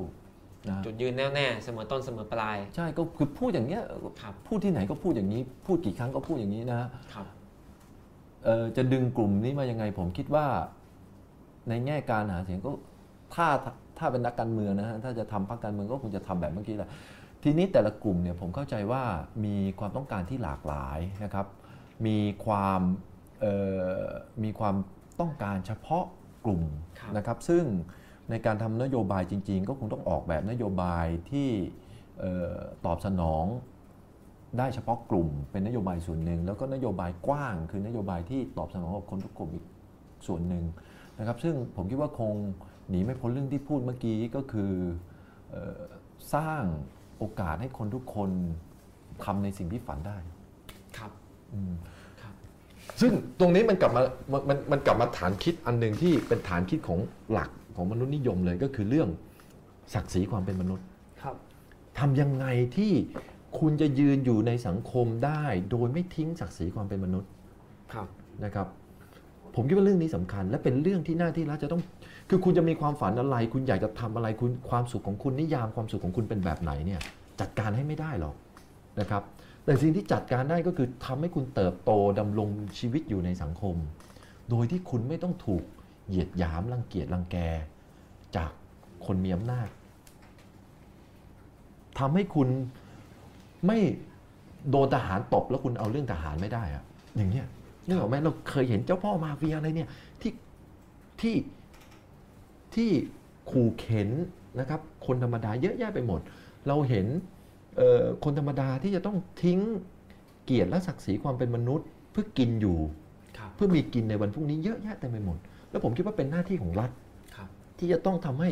ทุกคนยืนอยู่ในสังคมแล้วเติบโตในสังคมได้ อย่างมีศักดิ์ศรีความเป็นมนุษย์ ส่วนใครจะคิดฝันอะไร แต่ละคน เป็นเรื่องของแต่ละคน เราจัดการได้ไม่ได้ครับอืมครับคำถามต่อไปเลยนะครับอ่าจากคุณพิภพครับ อยากรู้ว่าเงินที่ใช้บริหารจัดการพักจะมาจากไหน ถ้าคุณธนาธรเข้าไปทำพักแล้วเนี่ย จะมาจะเป็นเงินของคุณธนาธรและครอบครัวเท่านั้นหรือเปล่า แล้วก็จะกลายเป็นว่าอำนาจการตัดสินใจจะอยู่ที่คุณธนาธรและครอบครัวอีกแล้วหรือเปล่า จะซ้ำอันนี้ผมเติมเองว่าจะซ้ำรอยหรือเปล่า นะครับอ่าแล้วหรือว่าคุณธนาธรกับ อาจารย์ปิยบุตรและเพื่อนๆเนี่ยมีแนวคิดในการระดมทุนอย่างอื่นอย่างไรนะครับ คนนี้เขาบอกมาว่าคุณพิภพบอกว่าบอกตรงๆ อันนี้ใส่น้ำเสียงผมเอง บอกตรงๆ อยากเห็นพรรคการเมืองที่เป็นของประชาชนอย่างแท้จริง ไม่ใช่พรรคของนายทุนแล้วตรงฮะนี้อธิบายยังไงดีโอครับเคก็ต้องบอกคุณพิภพว่าต้องให้คุณพิภพช่วยควักด้วยนะอ่าหมายความว่าด้วยกันมันก็ต้องควักด้วยกันใช่ไหมแต่ว่าเออ หมายความว่ามีแนวคิดอยู่แล้วที่จะให้แน่นอนแน่นอนแน่นอนเราไม่ได้คิดแบบนั้นนะครับ แล้วผมก็คืออย่างนี้ ผมเชื่ออย่างนี้ ผมเชื่อว่าไอ้ความคิดที่ว่าการเมืองต้องใช้เงินเยอะเนี่ยครับ ผมคิดว่ามันเก่าไปแล้วแหละเหรอครับผมคิดว่าการเมืองเนี่ยมันไม่ได้ใช้เงินเยอะขนาดนั้นในแง่ที่ว่าการที่จะต้องขนเงินไปเยอะๆ เพื่อไปหาสงหาเสียงอะไรเนี่ยประสิทธิผลของมันคงคงไม่ได้เยอะขนาดนั้นแล้วแหละนะครับเออนะครับ อันนั้นในแง่ที่หนึ่งในแง่ที่สองเนี่ย ไอโซเชียลมีเดียหรือว่าสื่อต่างๆ ใหม่ ๆ ที่เกิดขึ้นมันทำให้การถ่ายทอดนโยบายการถ่ายทอดความคิด มันแทบไม่มีต้นทุนนะครับ ผมคิดว่าแล้วผมคิดว่า มันเป็นไปได้ที่การทำงานการเมืองจะใช้ต้นทุนเยอะลดลงอย่างเยอะมาก แต่ผมไม่ได้นาอีฟคือผมไม่ได้ผมไม่ได้โลกสวยขนาดที่บอกว่าการทำงานการเมืองไม่ต้องใช้ต้นทุนนะ แต่ผมกำลังบอกว่ามันใช้ต้นทุนน้อยลงเยอะมาก อันที่หนึ่งอันที่สอง ในช่วงหลายวันมานี้นะครับ มีคนเสนอตัวมาทำงาน ถ้าผมจะทำพัก มีคนเสนอตัวมาทำงาน เยอะมาก เยอะมาก ลงเงินไหมคนพวกนี้ ไม่ก็เสนอตัวบอกทำฟรีเลยอ่าทำฟรีเลยก็เป็น คือเขาไม่เอาเงิน แต่เขาใช่ต้องลงไหมเขาต้องลงดิ อะไรนะ ถ้าเขามาช่วยกันใช่ทำพรรคเขามีต้ออะงไรลงเยอะแยะมีทั้งหลายรูปแบบ ลงไม่ครับขอเงินขออาสาสมัครมาอ่าทำ มาทำหลายรูปแบบรูปครับอะไรเยอะแยะไปหมดเลย ดังนั้นผมเชื่อว่านี่มันเป็นไปได้ รูปแบบใหม่ๆเนี่ยมันเป็นไปได้ครับแล้วโซเชียลมีเดีย crowdfunding หรืออะไรพวกเนี้ยการระดมทุนจากคนทุกคนด้วยเทคโนโลยีสมัยนี้มันง่ายมากมันเป็นไปได้ใช่ไหมผมยังเชื่อว่ามันไม่จำเป็นจะต้องใช้เงินมหาศาลเหมือนแต่ก่อนครับนะฮะการพัฒนาทางการเมืองก็ดี เทคโนโลยีก็ดี มันทำให้สังคมไทยก้าวไปไกลขั้นแล้วแหละครับ แต่มีความตั้งใจว่าจะไม่ไม่ต้องใช้เงินของตัวเองและครอบครัวเยอะนะพูดอย่างนั้นก็ถูกครับนะครับ และต่อให้ และต่อให้ถึงต้องใช้หนึ่งมันจะโปร่งใส และสองอ่าตราบใดที่ตราบใดที่ถ้ามีพักนี้เกิดขึ้น และตราบใดที่พักนี้ยังอยู่และยังยืนยันในจุดยืนยืนนี้ ต่อให้ผมจะมีบทบาทหรือไม่บทไม่มี มีบทบาทหรือไม่มีบทบาทก็ตาม ผมก็ยังสนับสนุนพักนี้อยู่ครับครับตราบใดที่พักนี้ยังยืนอยู่ในอุดมการณ์ที่เราสร้างมันขึ้นมาครับอืมไปต่อดีกว่าครับ คุณธนาธรเห็นว่าอะไรเป็นปัญหาของคนรุ่นใหม่ๆ ในยุคปัจจุบัน ผมคิดว่าอันนี้นิยามคนรุ่นใหม่อาจจะคนละนิยามกับที่คุณธนาธรนิยามไว้แต่เขาอาจจะหมายถึงเด็กวัยรุ่นที่โตขึ้นมาอายู่น้อยอืมๆอ่าเห็นอะไรบ้างที่เป็นปัญหาของคนรุ่นใหม่ ๆ แล้วถ้ามีโอกาสแก้ไขจะทำอย่างไรบ้างครับ ผมคิดว่า ผมคิดว่าปปัญหาก็คือ ผมคิดว่าคนรุ่นใหม่ในตัวของเขาเองไม่ได้เป็นปัญหา ผมคิดว่าปัญหาก็คือสิ่งที่เราสิ่งที่เราไปไปปิดกั้น การเจริญเติบโตอย่างสวยงามของเขามากกว่าที่เป็นปัญหา สิ่งที่สังคมพยายามอืมปิดโอกาสให้ดอกไม้บานอะครับผมคิดว่านั่นต่างหากที่เป็นปัญหาสำหรับคนรุ่นใหม่ คือ เราไม่ได้ให้โอกาสในการเติบโตของเขาเพียงพอเราเราผมยกตัวอย่าง เราไป impose หรือเราไปบังคับให้เขาท่องจำค่านิยม 12 ประการเนี่ยอ่าแล้วคุณจะไปบอกให้เขามีจินตนาการหรือความคิดสร้างสรรค์ได้ยังไงครับใช่ไหมคุณจะไปบอกให้จินตนาการ ให้เขามีจินตนาการได้ยังไง ถ้าคุณยังบังคับให้เขาท่องจำค่านิยม 12 ประการ ใช่ไหมฮะเราจะไปบอกให้เขารับผิดชอบตัวเองได้ยังไง ถ้าเราไม่เปิดโอกาสให้เขาก้าวไปด้วยตัวเองใช่ไหมครับไม่เปิดโอกาสให้เขาตัดสินใจด้วยตัวเองนะฮะไม่ว่าจะเป็นการเกณฑ์ทหารก็ดี ไม่ว่าจะเป็นเอ่อพิธีการอะไรที่ล้าหลังก็ดีที่ทำให้เด็กๆ ต้องอยู่ในโปรโตคอลต่างๆ ตลอดเวลาครับนะครับไอ้เรื่องนี้ไม่ว่าจะเป็นพิธีไหว้ครู ไม่ว่าจะเป็นอะไรพวกเนี้ยตราบใดที่คุณยังไม่เปิดโอกาสให้เขาเติบโตและเลือกตัดสินใจชีวิตตัวเองได้ คุณจะไปคาดหวังให้เขามีความรับผิดชอบตัวเอง นี่คือสิ่งที่เรา impose คือสิ่งที่เราบังคับให้เขาคิดให้เขาทำใช่ไหมคครัรับบผมคิดว่าเราต้องเปิดมากกว่านี้อืมเชื่อมั่นอืมเชื่อมั่นว่าคนทุกคนมีความรับผิดชอบได้ เชื่อมั่นว่าคนทุกคนเคารพกฎหมายได้ครับถ้าเราเปิดโอกาสในสังคมให้เขาเติบโต นั่นคือความคิดผมนะ ผมอาจจะนาอีฟก็ได้นะในแง่นี้ ผมอาจจะเป็นคนมองโลกสวยอย่างที่ไทยโพสต์พูดจริงๆก็ได้แต่ว่า แต่ว่าผมเชื่อว่ามีความเป็นได้ อย่างน้อยเสี้ยวหนึ่งก็ดีเนี่ย ผมพร้อมที่จะยืนเพื่อมัน แต่ก็คือแนวโน้มเนี่ยก็คือเรียกว่าเราจะไม่เน้นที่ไปสอนให้เขาต้องคิดอย่างนั้นอย่างนี้อย่างนั้นอย่างนี้ แต่สนับสนุนและเปิดกว้างให้เขาคิดขใช่องเขาเอใช่งใช่ไปในเชื่อมั่นในทางนี้ใช่ใช่นี่เป็นแนวคิดจากได้ไปเรียนเมืองนอกด้วยหรือเปล่า ไม่ใช่อันนี้ผมถามนี่ผมถาไม่ใช่ แนวคิดพวกนี้อย่างที่ผมบอก ผมเพิ่งจะมีความชัดเจนเรื่องแบบนี้เนี่ยก็ตอนที่ผมทำงานทางธุรกิจที่ผมได้อืมสัมผัสกับพนักงานที่อยู่ในรายการผลิตอืมแล้วสิ่งที่ผมเห็นก็คือคนพวกนี้ไม่แจ๋วครับ นะการศึกษาไม่ได้สูงไม่ได้มีอะไร ถ้าคุณไปเจอ ถ้าถ้าคุณไปเจอที่ต่างๆเนี่ยคุณจะ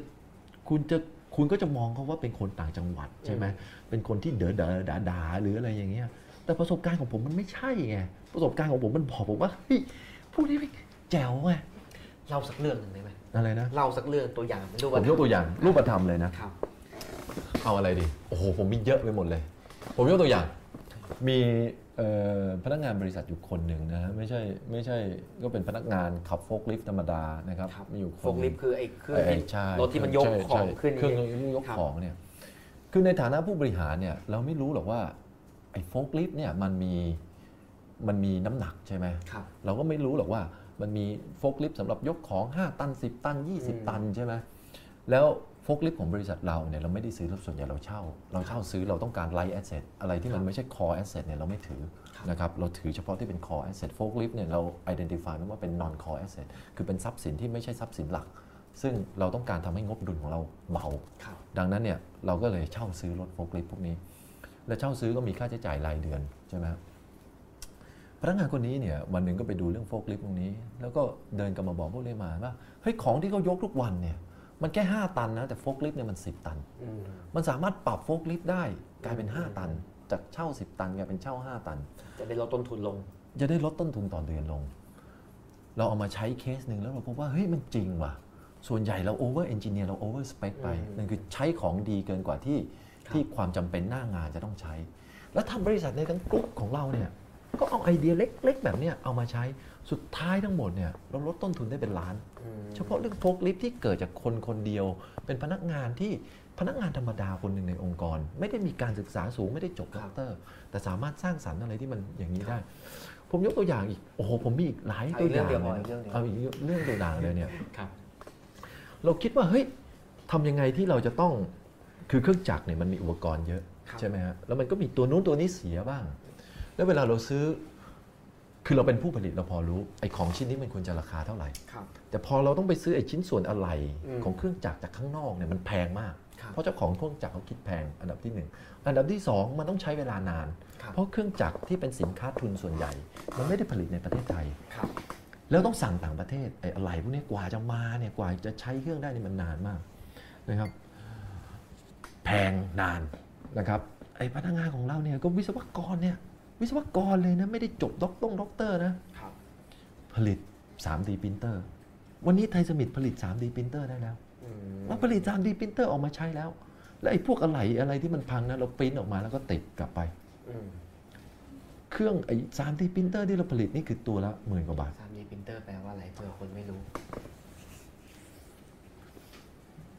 เครื่องพิมพ์3มิติอะโอเคอ่าแปลตรงตัวอ่าซึ่งมันจะผลิตชิ้นส่วนออกมาให้เราได้ ใช่อะกดครับพิมพ์สั่งแล้วก็เอามาใช้ เนี่ยผมถึงบอกว่าเป็นเป็นพลังของคนธรรมดาที่ครับวิธีเดียวที่ผมใช้ก็คือ ผมฟังเขา ผมครับเปิดโอกาสให้เขาแสดงความคิดเห็น แล้วนี่คือที่มาของความเชื่อของผมทั้งหมดว่าคนทุกคนมีศักยภาพครับนี่คือด็อกเทรนของผมเลยนะ จะพูดอย่างนั้นก็ได้คือเนี่ยผมสัมผัสหน้างานโดยตรง แล้วผมเห็นคนพวกนี้แล้วผมเชื่อเลยมากอย่างแรงเลยทีนี้ในบริษัทของคุณธนาธรเองเนี่ยครับคุณธนาธรสร้างกลไกหรือระบบอย่างไรถึงทำให้ ทุกคนเนี่ยมีสิทธิ์ที่จะแสดงความคิดเห็นหรือนำเสนออะไรใหม่ๆได้คุณเปิดโอกาสคุณฟัง ครับ as simple as that ไม่มีอะไรที่ซับผู้ซ้บอนริกว่าหารนั้นต้องลงไปจัดประใช่ชุมนั่งคุยกับเขาเองใช่เนี่ยไม่มีอะไรซับซ้อนกว่านั้นนะฮะไม่มีอะไรซับซ้อนมากกว่านั้นเลย นี่เป็นสิ่งที่ผมภูมิใจมากกับทีมงานของผม ซึ่งมันเอามาใช้กับการเมืองภาพใหญ่ได้ ผมเชื่อว่าได้ ไม่มีอะไร ผมครับเชื่อว่าคนทุกคนรอ คือผมคิดว่าผู้นำที่ดี คือคนที่ดึงศักยภาพคนอื่นออกมาใช้ได้ครับ ทำให้เขาเติบโตได้ครับนะฮะแต่มันแปลว่าคุณธนาธรเองก็ต้องทำงานหนักขึ้นในการเป็นผู้บริหารที่ต้องฟังทุกคนใช่ไหมครับโอ้ยผมสนุกกับมันครับ ผมสนุกกับมันมาก ผมจะ enjoy กับมันมากนะฮะสนุกกว่าการประชุมกับผู้บริหารด้วยกันอีกในแง่หนึ่งนะนะฮะการลงไปฟังพนักงานเนี่ยผมว่าสนุกมากแล้วผมชอบมากนะฮะปีหนึ่งเนี่ยผมใช้เวลาประมาณ 120 130 ชั่วโมงกับกิจกรรมนี้ คือฟังพนักงานปีละ 120 130 ชั่วโมงอืม คิดเป็นกี่วันไม่รู้แต่ว่ามันมีตารางเป๊ะๆว่าถึงเวลาวันไหนที่นัดกันว่าจะต้องมาพูดให้ผู้บริหารฟังอะไรใช่ใช่ใช่ใช่ใช่ครับโอเค ขอโทษผมขอโทษคนฟังที่ผมถามเองอีกแล้วคำถามเยอะแยะเลย คุณนิติบดีถามว่าอ่าคุณนิติบดีถามว่า อยากให้นิยามคนรุ่นใหม่ในมุมมองคุณธนาธรอันนี้ตอบไปแล้วพูดไปแล้วตอบตอบไปแล้วนะต่อคุณเบนิพาพรถามว่าแนวทางการศึกษาสำหรับคนรุ่นใหม่ในความคิดของคุณธนาธรเป็นยังไงคะวายนี่ยากนะต้องบอกอย่างนี้ คือรูปธรรมเนี่ยคงไม่มีนะครับว่าคือรูปธรรมเนี่ยคงยังไม่มีแต่หลักการกว้างๆก็คือหลักการเดิมนะครับผมคิดว่าสองสามเรื่องก็คือสองสามเรื่องก็คือ การกำหนดอนาคตของการศึกษาต้องกำหนดโดยตัวนักศึกษาเองว่าจะจัดการงบประมาณยังไงครับคืองบประมาณมันควรจะลงไปที่ไหนเนี่ยไม่ใช่ให้คนที่ไม่ได้ใช้มาเป็นคนกำหนดงบประมาณครับ และด้วยหลักการเดียวกันก็นำไปประยุกต์ใช้กับเรื่องหลักสูตรเหมือนกัน คุณอยากจะเรียนอยากจะคืองบกระทรวงศึกษาเยอะแยะมากมายใช่ไหมแต่คนที่ไปตัดสินใจมันจริงๆเนี่ยครับไม่ใช่นักศึกษานะไม่ใช่นักเรียนไม่ใช่นักศึกษานะคนที่ตัดสินใจมันเนี่ยคือคณะกรรมการยุทธศาสตร์ 20 ปีหรืออะไรก็ว่าไปจะกำหนดหลักสูตรอะไรจะกำหนดยกประมาณไปที่ไหนใช่ไหมปล่อยให้พวกเขามีส่วนร่วม ดึงเขาเข้ามาให้มีส่วนร่วมในการกำหนดนโยบาย ดึงพวกนี้ดึงพวกเขาให้เขามามีส่วนร่วมในการ กำหนดงบประมาณ ว่างบประมาณควรจะใช้ว่าไปเขาอยากที่จะไหนเรียนอะไรเขาอยากจะเรียนอะไรแล้วเขาอยากจะ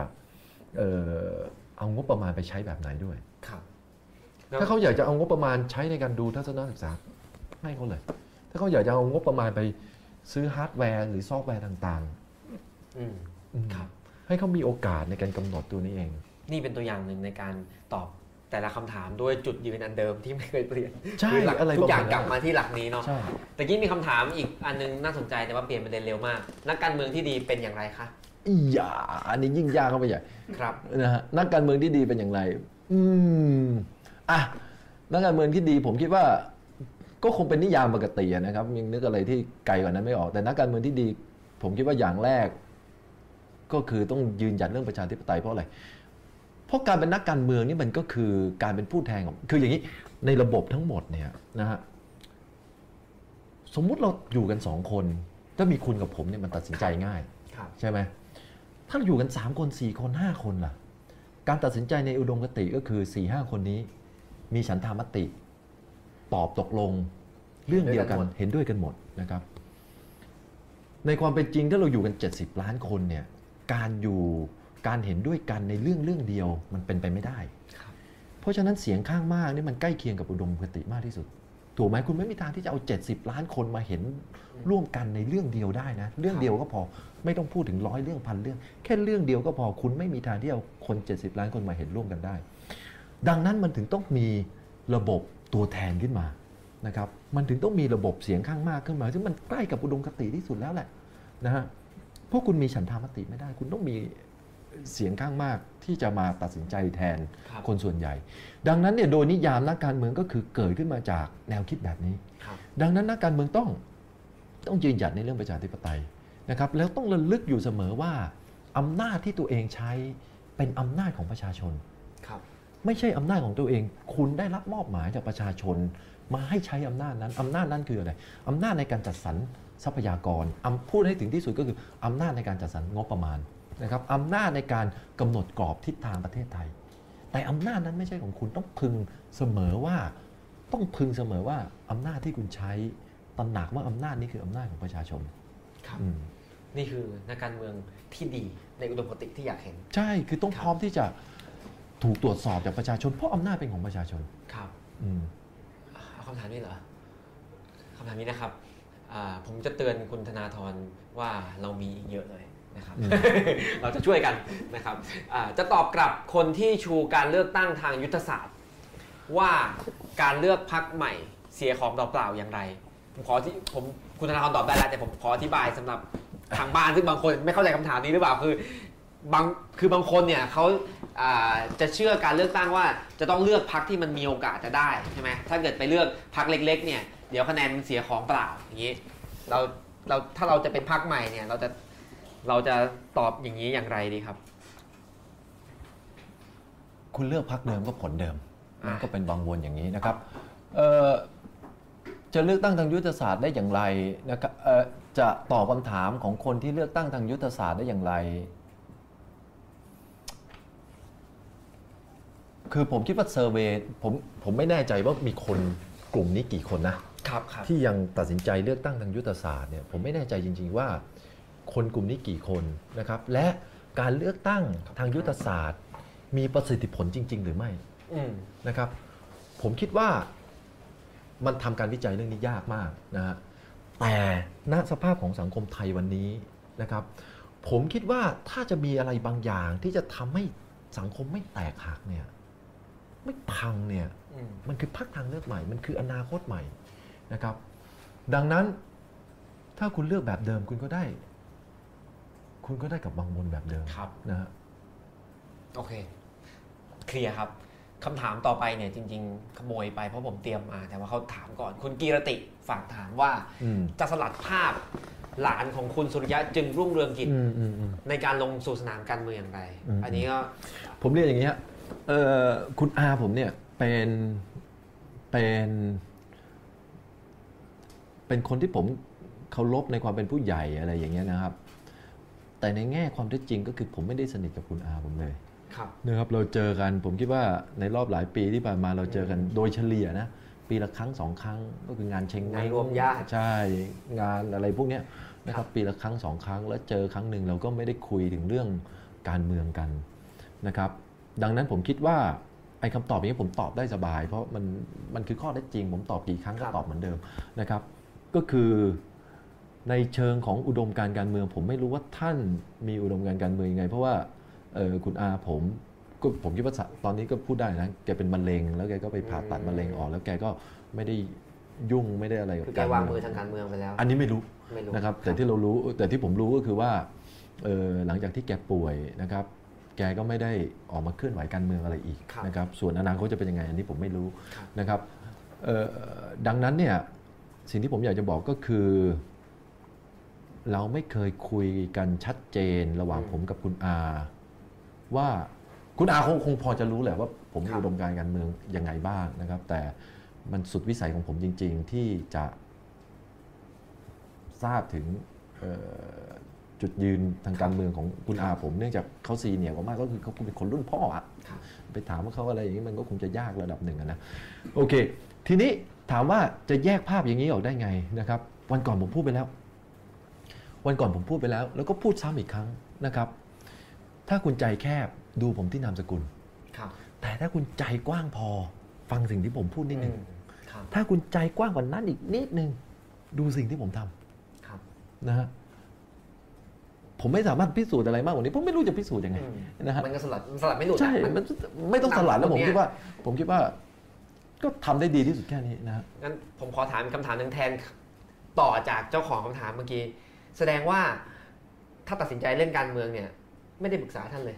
ไม่ได้ปรึกษา ไม่ได้ปรึกษาท่านไม่ได้ให้ฝากอะไรมาทำนี้ให้หน่อยไม่มีไม่มีครับอืมอ่าเดี๋ยวคำถามนี้แล้วผมไม่เห็นมีคำถามหลายหมวดผมขอหมวดเศรษฐกิจนะครับ แต่ว่าขอขอคำถามนี้ก่อน ในการเข้าสู่เวทีทางการเมือง คุณธนาธรกังวลเรื่องอะไรมากที่สุดคะคำถามจากคุณแองเจล่าลุย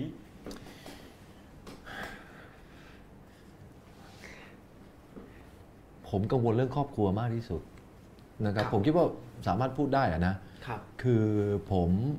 เนื่องจากการแสดงความเห็นของผมส่วนใหญ่ คือผมเป็นคนตรงไปตรงมานะผมไม่ได้พูดอะไรล้อมค้อม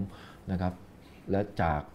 ลักษณะนิสัยนี้เองก็ทำให้ผมวิพากษ์วิจารณ์การทำงานของรัฐบาลคอสชนะครับ แล้วก็เอ่ออะไรบ้างจนทำให้หลาย ๆ ครั้งแรงกดดันทางตรงเลยนะครับเมื่อ มันกดดันมาที่ผมไม่ได้ก็ไปลงที่ครอบครัวอืมนะครับ ซึ่งผมคิดว่ามันไม่ยุติธรรมเท่าไหร่นะครับเอ่อถ้าอยากจะคือจริง ๆ ผมพูดได้อีกนะว่าในครอบครัวผมเจออะไรมาบ้างอะไรอย่างเงี้ยแต่แต่ผมคิดว่ามันไม่เหมาะสมที่จะพูดในที่สาธารณะได้ครับถ้าจะกลัวอะไรมากที่สุดก็คือ กลัวเรื่องมันจะกระทบถึงแม่พี่น้องแล้วก็ครอบครัวของผมครับนะครับ ถ้าจะฝากอะไรได้อย่างหนึ่งก็คือ ถ้ามีอะไรก็มา มามากระทำผมโดยตรงอย่าไปกระทำกับคนที่อยู่รอบข้างอืมนี่คือสิ่งที่ผมกังวลที่สุดแล้วมันหนักใจมากนะฮะอืมแสดงว่าที่ผ่านมามีผลกระทบมาบ้างแล้ว มีผลกระทบมาบ้างแล้วจกรสดควมคิดเห็นใช่ทางการเมืองใช่จากภาครัฐหรือจากประชาชนด้วยกันเอง หรือจากทั้งสองหรือจากระบุไม่ได้ ระบุไม่ได้ดีกว่าผมระบุไม่ได้อยากจะพูดนะ แต่ว่ามันก็มีการมันก็นะเอาเป็นว่าครับมันคงจะซึ่ไม่งเหเป็นมาะสสิ่มงที่เท่าหไหนัร่กใจที่สุดเป็นสิ่งที่หนักใจที่สุด เพราะว่าถ้าผมจะทำอะไรบางอย่าง ผมก็คงต้องทำจริงจังครับนะครับ แล้วก็ ถ้าผมจะทำอะไรบางอย่างเนี่ยถ้าผมไม่ทำจริงจังไม่ทำนะแต่ถ้าจะทำเนี่ยมันก็จะทำจริงจังใช่ไหมแล้วการทำจริงจังเนี่ยมันก็คง คือปฏิเสธไม่ได้หรอกผมทำให้ทุกคนมีความสุขไม่ได้ครับผมไม่สามารถเอาใจทุกคนได้ ผมไม่สามารถสัญญาหลายอย่างกับคนหลายคนได้ครับเป็นไปไม่ได้นะฮะดังนั้นถ้าเราจะทำอะไรบางอย่างมันปฏิเสธไม่ได้เลย จะต้องมีคนสูญเสียประโยชน์ครับนะครับ แล้วคนที่สูญเสียประโยชน์ไม่ว่าจะเป็นทางอำนาจและทางเศรษฐกิจ อาจจะมีอำนาจอะไรบางอย่างที่เหนือกว่าผม แล้วทำให้ แล้วทำให้เกิดการใช้อำนาจครับเรื่องนี้กับคนที่ผมรักครับ นะฮะซึ่งเรื่องนี้เป็นเรื่องที่ผมผมเป็นกังวลมากครับอืมผมขอโทษทางบ้านผมขอต่ออีกคำถามหนึ่งอ่าคือในสนามการเมืองอะครับ เราจะเห็นว่าทุกวันเนี้บางทีมันก็โหดร้ายอืมใช่ไหมครับ มันเอ่อนักการเมืองเนี่ยพอพอขัดแย้งกันเนี่ย ก็ฟ้องคดีความขึ้นลงขึ้นศาลกันเต็มไปหมดนักการเมืองแต่ละคนต้องมีคดีติดตัวกันเต็มไปหมดอืมอืมไม่ว่าจะเป็นข้อกล่าวหาจริงบ้างเท็จบ้างหรืออะไรก็แล้วแต่รวมถึงต้องเสียเวลาไปต่อสู้คดี รวมถึงบางคนเนี่ยสุดท้ายก็ อาจจะแพ้คดีในทางการเมือง คิดถึงไกลถึงขนาดนั้นไหมครับว่า พอมายุ่งกับการเมืองแล้วชีวิตมันจะแย่ขนาดนั้น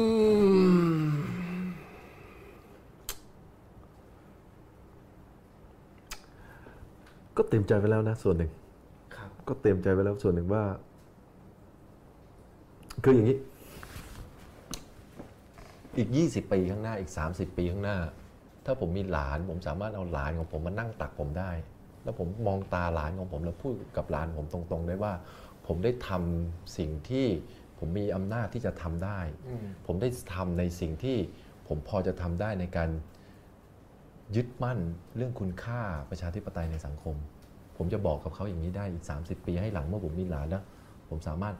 นำเขามานั่งตักผม ผมจะบอกเขาว่า ผมได้ทำสิ่งที่ผมทำได้ทุกอย่างแล้วครับที่จะยึดถือคุณค่าประชาธิปไตยในสังคมวั นนี้นี่คือใช่ ผมคิดว่าประมาณนี้แหละ มันฟีลลิ่งประมาณนี้แหละอืมครับในวันนี้เราก็คิดว่าอันเนี้ยดีที่สุดของเราเราก็ทำตตรงนี้ ใช่ใช่ใช่ผมสามารถตอบเขาได้อย่างเต็มปากว่า ผมทำอะไรได้ไม่ไม่มากกว่านี้อีกแล้ว ครับ ที่จะสร้างสังคมที่ดีให้กับเขาครับผมทำอะไรไม่ได้มากกว่านี้แล้วนี่คือที่ผมทำได้มากที่สุดแล้วส่วนผลกระทบอะไรไปข้างหน้าเราก็ต้องค่อยๆไปกันนะครับ เราก็เลยมาดึงออกมาจากเรื่องนั้นบ้างแล้วเรามาดูเรื่อง เศรษฐกิจกันบ้าง เปลี่ยนเป็นเป็นเป็นโหมดแล้วนะครับ แต่เขาถามมาว่า อยากถามมุมมองของคุณธนาธรเรื่องสตาร์ทอัพอืมอันนี้ต้องเชี่ยวชาญโอ้โหแๆมันไกลไกลไกลคำถามมันใหญ่กว้างมาก scope มันนิดนึงได้ไหมฮะอ่างั้นงั้นงั้นอ่างั้นเปลี่ยนคำถามเลย อยากทราบเดี๋ยวเดี๋ยวไม่คำถามเมื่อกี้มันกว้างเกินไปามุมมองเกี่ยวกับสสตาร์ทตาร์ทอัอัพพนี่เนี่มันยโอ้โหมันกว้างมากนะฮะ ไปกันก่อนดีกว่าอ่าโอ้นี่ก็กว้างอีก สำหรับเจ้าของคำถาม scope มาได้ คือผมอะอยาก scope ให้เองเดี๋ยวเดี๋ยวจะตอบแต่คำถามผมนะครับ คุณอ่านไม่ออกอีกชื่อ MCOOB นะครับ ถามว่าอยากทราบมุมมองของการพัฒนาโครงสร้างพื้นฐานของประเทศนี่กว้างอันไหนกว้างกว่าโครงสร้างพื้นฐานของประเทศเนี่ยผมคิดว่าเออมันเป็นสิ่งที่ต้องทำนะครับผมคิดว่ามีคนมีความสามารถมีความรู้ของในประเทศไทย ทำทำแบบจำลองนะครับทำงบประมาณทำอะไรไว้เยอะมากเกี่ยวกับการทำโครงสร้างพื้นฐาน ซึ่งสามารถหยิบมาใช้และตัดสินใจได้ทันที ไม่จำเป็นต้อครังบคิดใหม่นะครับอย่างเช่นสิ่งที่คุณชัดชาติทำเนี่ยแล้วก็พยายามจะเห็นว่าสิ่งที่คุณชัดชาติทำเนี่ยมันก็เป็นเรื่องที่สามารถสร้างขีดความสามารถในการแข่งขันให้กับประเทศไทยได้นะครับ ซึ่งหลายอย่างเนี่ยมีสำนักคิดเยอะแยะไปหมดที่คิดศึกษาวิเคราะห์ผลความคุ้มค่าการลงทุนครับเกี่ยวกับเรื่องพวกนี้ไว้เยอะมากแล้ว แล้วผมคิดว่ากลับมาอีก 4 ปีที่ผ่านมาเราไม่เห็นอะไรเลย ที่ครับเกี่ยวกับโครงสร้างพื้นฐานที่จะพัฒนาศักยภาพการแข่งขันของประเทศไทย เราไม่เห็นอะไรเลย 4 ปีที่ผ่านถ้านับเป็นเทอมของรัฐบาลนี่คือหนึ่งเทอมเรามองไม่เห็นอะไรเลยนะครับ ผมคิดว่าต้นทุนของความสงบสุขแบบฉับฉวยครับมันเยอะเกินไปแล้วแหละอืมจำเป็นกลับมาต้องจำเป็นที่จะต้องกลับมามองเรื่องการสร้างโครงสร้างพื้นฐานอย่างเงี้ยให้จริงจังครับนะครับ อย่างที่ผ่านมาเนี่ยถ้ารัฐบาลเนี้ยพูดแทน ถ้ารัฐบาลเนี้ยเขาจะบอกว่าเขาทำอะไร เขาก็มีไอเดียเรื่องอะไรนะ รถไฟรางคู่มีเรื่องเขตเศรษฐกิจพิเศษอะไรแบบเนี้ยก็ก็ถือว่าใช้ได้ไหมหรือว่ามันควรจะต้องเป็นยังไงครับโครงสร้างพื้นฐานที่มันจะพาเศรษฐกิจเราไปได้ คุณเป่าว่าคุณคุณเป่าว่ามันใช้ได้ไหมผมมองไม่เห็นผมจับต้องไม่ได้ ผมเป็นพิธีกรผมแสดงความคิดเห็นไม่ได้ แต่ผมก็อ่าผมก็เห็นว่าผมไม่ผมไม่เห็นนะผมอะผมผมไม่เห็นเหมือนกันแต่ว่าคือคือคือผมคิดว่ามันจับต้องไม่คืออย่างนี้ คืออย่างนี้ มันมาทางนี้ถูกไหมหรือมันจะต้องเอ่ไปอคืออย่างนี้ กลับมาที่เรื่อง ผมกลับมานิดนึงในภาพที่เล็กกว่านิดนึงผมกลับมาในภาพที่เล็กกว่านิดนึงผมคิดว่าเรากำลังพูดถึง สามร้อยกว่าบาทใช่ไหมเอ่อค่าแรงขั้นต่ำที่เพิ่งปรับขึ้นมาเนี่ยนะครับเรามองเห็นถึงการมีค่าแรงขั้นต่ำที่ปรับขึ้นมาคำถามผมก็คือจะทำยังไงที่เราเพิ่มค่าแรงขั้นต่ำได้ โดยไม่สูญเสียการการอะไรนะขีดความสามารถในการแข่งขันนี่คือประเด็นที่นายทุนเอ่อเอ่อพยายามคิดนะครับคำตอบก็คือต้องสร้างงานต้องสร้างผลิตต้องมีสินค้าหรือบริการที่มีมูลค่าเพิ่มมากกว่านี้ได้ เราต้องผลิตสินค้าหรือบริการที่มีมูลค่าเพิ่มมากกว่านี้ได้ ที่จะสามารถทำให้เราเราเรารับการจ้างงานได้เออรับการเพิ่มขึ้นของค่าแรงขั้นต่ำค่าแรงขั้นต่ำได้โดยไม่สูญเสียขีดความสามารถในการแข่งขันไปใช่ไหมครับ ทีนี้มันก็กลับมาว่า ทีนี้มันก็กลับมาว่าเราจะสร้างสินค้าหรือบริการที่มีมูลค่าเพิ่มต่าง ๆ เหล่านั้นได้ยังไงที่มากขึ้นกว่าปัจจุบันบนะครับ หนึ่งอย่างที่จะทำให้มันเป็นไปได้ก็คืออินฟ a าสตรั c เจอร์อินเทอร์เน็ตที่เร็วขึ้น การเข้าถึงข้อมูลข่าวสารที่เร็วขึ้นอืมถูกลงครับนะครับ หรือไม่ก็การเดินทางที่เร็วขึ้นนะครับพวกนี้มันเปิดโอกาสให้คนอย่างเช่น เรื่องการเดินทางเนี่ยมันทำให้ลดเวลาการเดินทางของคนลงทำให้ไอ้เวลาที่ลดลงนำไปสร้างสรรค์อย่างอื่นได้อืมใช่ไหมครับครับเนี่ยเรากำลังมองถึงว่าโครงสร้างพื้นฐานที่จะเปิดโอกาสให้ การสร้างมูลค่าเพิ่มในสังคมมันเป็นไปได้เนี่ยมันจำเป็นอืมที่จะต้องไปควบคู่กับการพัฒนาศักยภาพในการแข่งขันของประเทศไทย ยกตัวอย่างเรื่อง 5G สิ่งหนึ่งที่อยากทำได้ในอนาคตถ้าถ้าถ้าสมมติผมมีโอกาสเสนอไอเดียให้กับรัฐบาลใหม่เนี่ยนะหนึ่งอย่างที่ผมทำได้บอกว่าโอเคในระหว่างที่ 5G ยังไม่เป็นจริง ผมคิดว่าเราทำพื้นที่ทดลองได้อืมในมหาลัยเลยเลย ในมหาลัยเลย ทำลงทุน 5G ไปเลย ไม่คุ้มค่าทางเศรษฐกิจไม่เป็นไรอืมลงทุนเลยราชพัฒทั่วประเทศลงทุน 5G ทิ้งไว้เลยครับแล้วให้นักศึกษาอาจารย์และผู้ที่สนใจใช้คือขาย 5G ได้ฟรี เพื่อลองดูซิว่ามันจะเปิดประตูบานไหนได้อีกอืมมันจะสร้างบริการอะไรได้อีกครับฟรีในมหาลัยอืมนะฮะซึ่งเป็นพื้นที่ที่พื้นที่ที่คนต้องการ มาทำงานร่วมกันเพื่อสร้างสรรค์อะไรบางอย่างอยู่แล้วนะครับอย่างเงี้ยผมคิดว่าทำได้เลยลงทุน 5G โดยไม่คิดถึงความคุ้มค่าทางเศรษฐกิจ แต่คิดถึงความเป็นคิดถึงการนำจินตนาการออกมาใช้ที่จะเปิดประตูบานใหม่ๆ ให้เขาใช้เลยครับสิ่งที่ทำให้ไอ้ไอ้วินเทอร์โอลิมปิกที่ที่เกาหลีใต้เนี่ยประสบความสำเร็จหนึ่งอย่างคืออะไรเขาเอาเทคโนโลยี 5G มาใช้ คุณสามารถมองเข้าไปเห็นถึง คุณสามารถมองเข้าไปเห็นถึงไอ้กล้องที่มันติดอยู่กับนักกีฬาหรืออะไรอย่างเงี้ยอืมทำให้คุณคุณไม่ได้ดูไม่ได้สมมติอย่างเป็นฟุตบอลเนี่ยคุณไม่ได้ดูฟุตบอลจากอัศจรรย์ แต่คุณดูฟุตบอลจากมุมมองที่อยู่ในสนาม หรืออะไรอย่างเงี้ยมันเป็นไปได้ด้วยเทคโนโลยี 5G ใช่ไหมครับผมก็บอกว่าเฮ้ยเปิดเลย ในเมื่อภาคเอกชนไม่มีใครลงทุนอยู่แล้ว เพราะมันเป็นการลงทุนมหาศาล และยังไม่มีความคุ้มค่าทางเศรษฐกิจครับแต่ภาครัฐทำได้อืมนะครับเราลงทุน 5G ไปในมหาลัยแล้วให้ทุกคนใช้ฟรีครับแล้วลองดูซิว่า การร่วมมือแต่ละโหนดต่างๆ แต่ละหน่วยย่อยต่างๆ ในสังคม ในการเข้าถึง 5G โดยไม่มีต้นทุน มันสร้างสรรค์บริการ หรือสินค้าอะไรที่มีมูลค่าเพิ่มได้ อย่างนี้ยผมคิดว่าเป็นไปได้ ซึ่งกลับมาเรื่องเดิมก็คือเรื่อง infrastructure ก็คือคำถามเมื่อสักครู่ครับสาธารณูปโภคพื้นฐาน มันจะทำให้เรามีศักยภาพในการคิด แล้วก็เพิ่มขีดความสามารถในการแข่งขัน ในประเทศไทยที่จะทำให้เราสร้างสินค้าและบริการที่มีมูลค่าเพิ่มเยอะขึ้นได้ครับอืมขอบคุณครับ เศรษฐกิจคำถามสุดท้ายของหมวดเศรษฐกิจ แต่ดูใหญ่ๆนะครับอ๋อเปลี่ยนเปลี่ยนหมวดแล้วเปลี่ยนหมวดแล้วเปลี่ยนหมวดแล้วหมวดความเหลื่อมล้ำดีกว่าอ่า เศรษฐกิจเดี๋ยวกลับมาใหม่หมวดความเหลื่อมล้ำก็ต่อเนื่องจากเศรษฐกิจนะครับอืมเดี๋ยวผมอ่านให้ฟังหมวดความเหลื่อมล้ำเนี่ยมันก็ทับๆกันแล้วนะครับ โจทย์ใหญ่ด้านเศรษฐกิจของประเทศไทยคืออะไร เราแก้ปัญหาความเรื่องความเหลื่อมล้ำความสามารถในการแข่งขันระหว่างประเทศ การสร้างนวัตกรรมได้อย่างไร ผมขออนุญาตอ่านต่อเลยเพราะเป็นคำถามจากคนเดียวกันนะครับ ความขัดแย้งหนึ่งของสังคมไทยคือเรื่องการพัฒนาของคนต่างจังหวัด มันเหลื่อมล้ำมันไม่เท่าเทียมนะครับ และมีความขัดแย้งมาตลอดเรื่องนี้ คิดว่าจะแก้ปัญหาและปลดล็อกศักยภาพของคนชนบทได้อย่างไรครับ อืมผมตอบคำถามหลังนี้ผมว่ามันคุมคำถามแรกๆโอได้เคโอเคอะครับผม ผมคิดว่าอย่างแรกก็คือเวลาเราพูดถึงอะไรอย่างเงี้ยนะเศรษฐกิจอะไรอย่างเงี้ยนะอย่างแรกเนี่ยผมคิดว่า ผมคิดว่ามันไม่จำเป็นที่จะต้องเกลียดกลัวการพัฒนาโลกาภิวัตน์ขนาดนั้นครับนะครับ การยืนอยู่บนโลกในประชาคมไทยสามารถยืนอยู่บนโลกได้อย่างสง่าผ่าเผย โดยไม่ต้องกลับไปหาไทยนิยมอ่าแต่เราเป็นไทยสากลได้ ความเป็นไทยที่เท่าเทียมกับโลกาภิวัตน์เป็นไปได้ ไทยสากลเป็นไปได้ ไม่จำเป็นต้องกลับไปหาไทยนิยมนะครับทำยังไงที่จะเกิดสร้างความเหลื่อมล้ำสร้างอะไรอย่างนี้เนี่ยผมคิดว่าหนึ่งอย่างก็คือ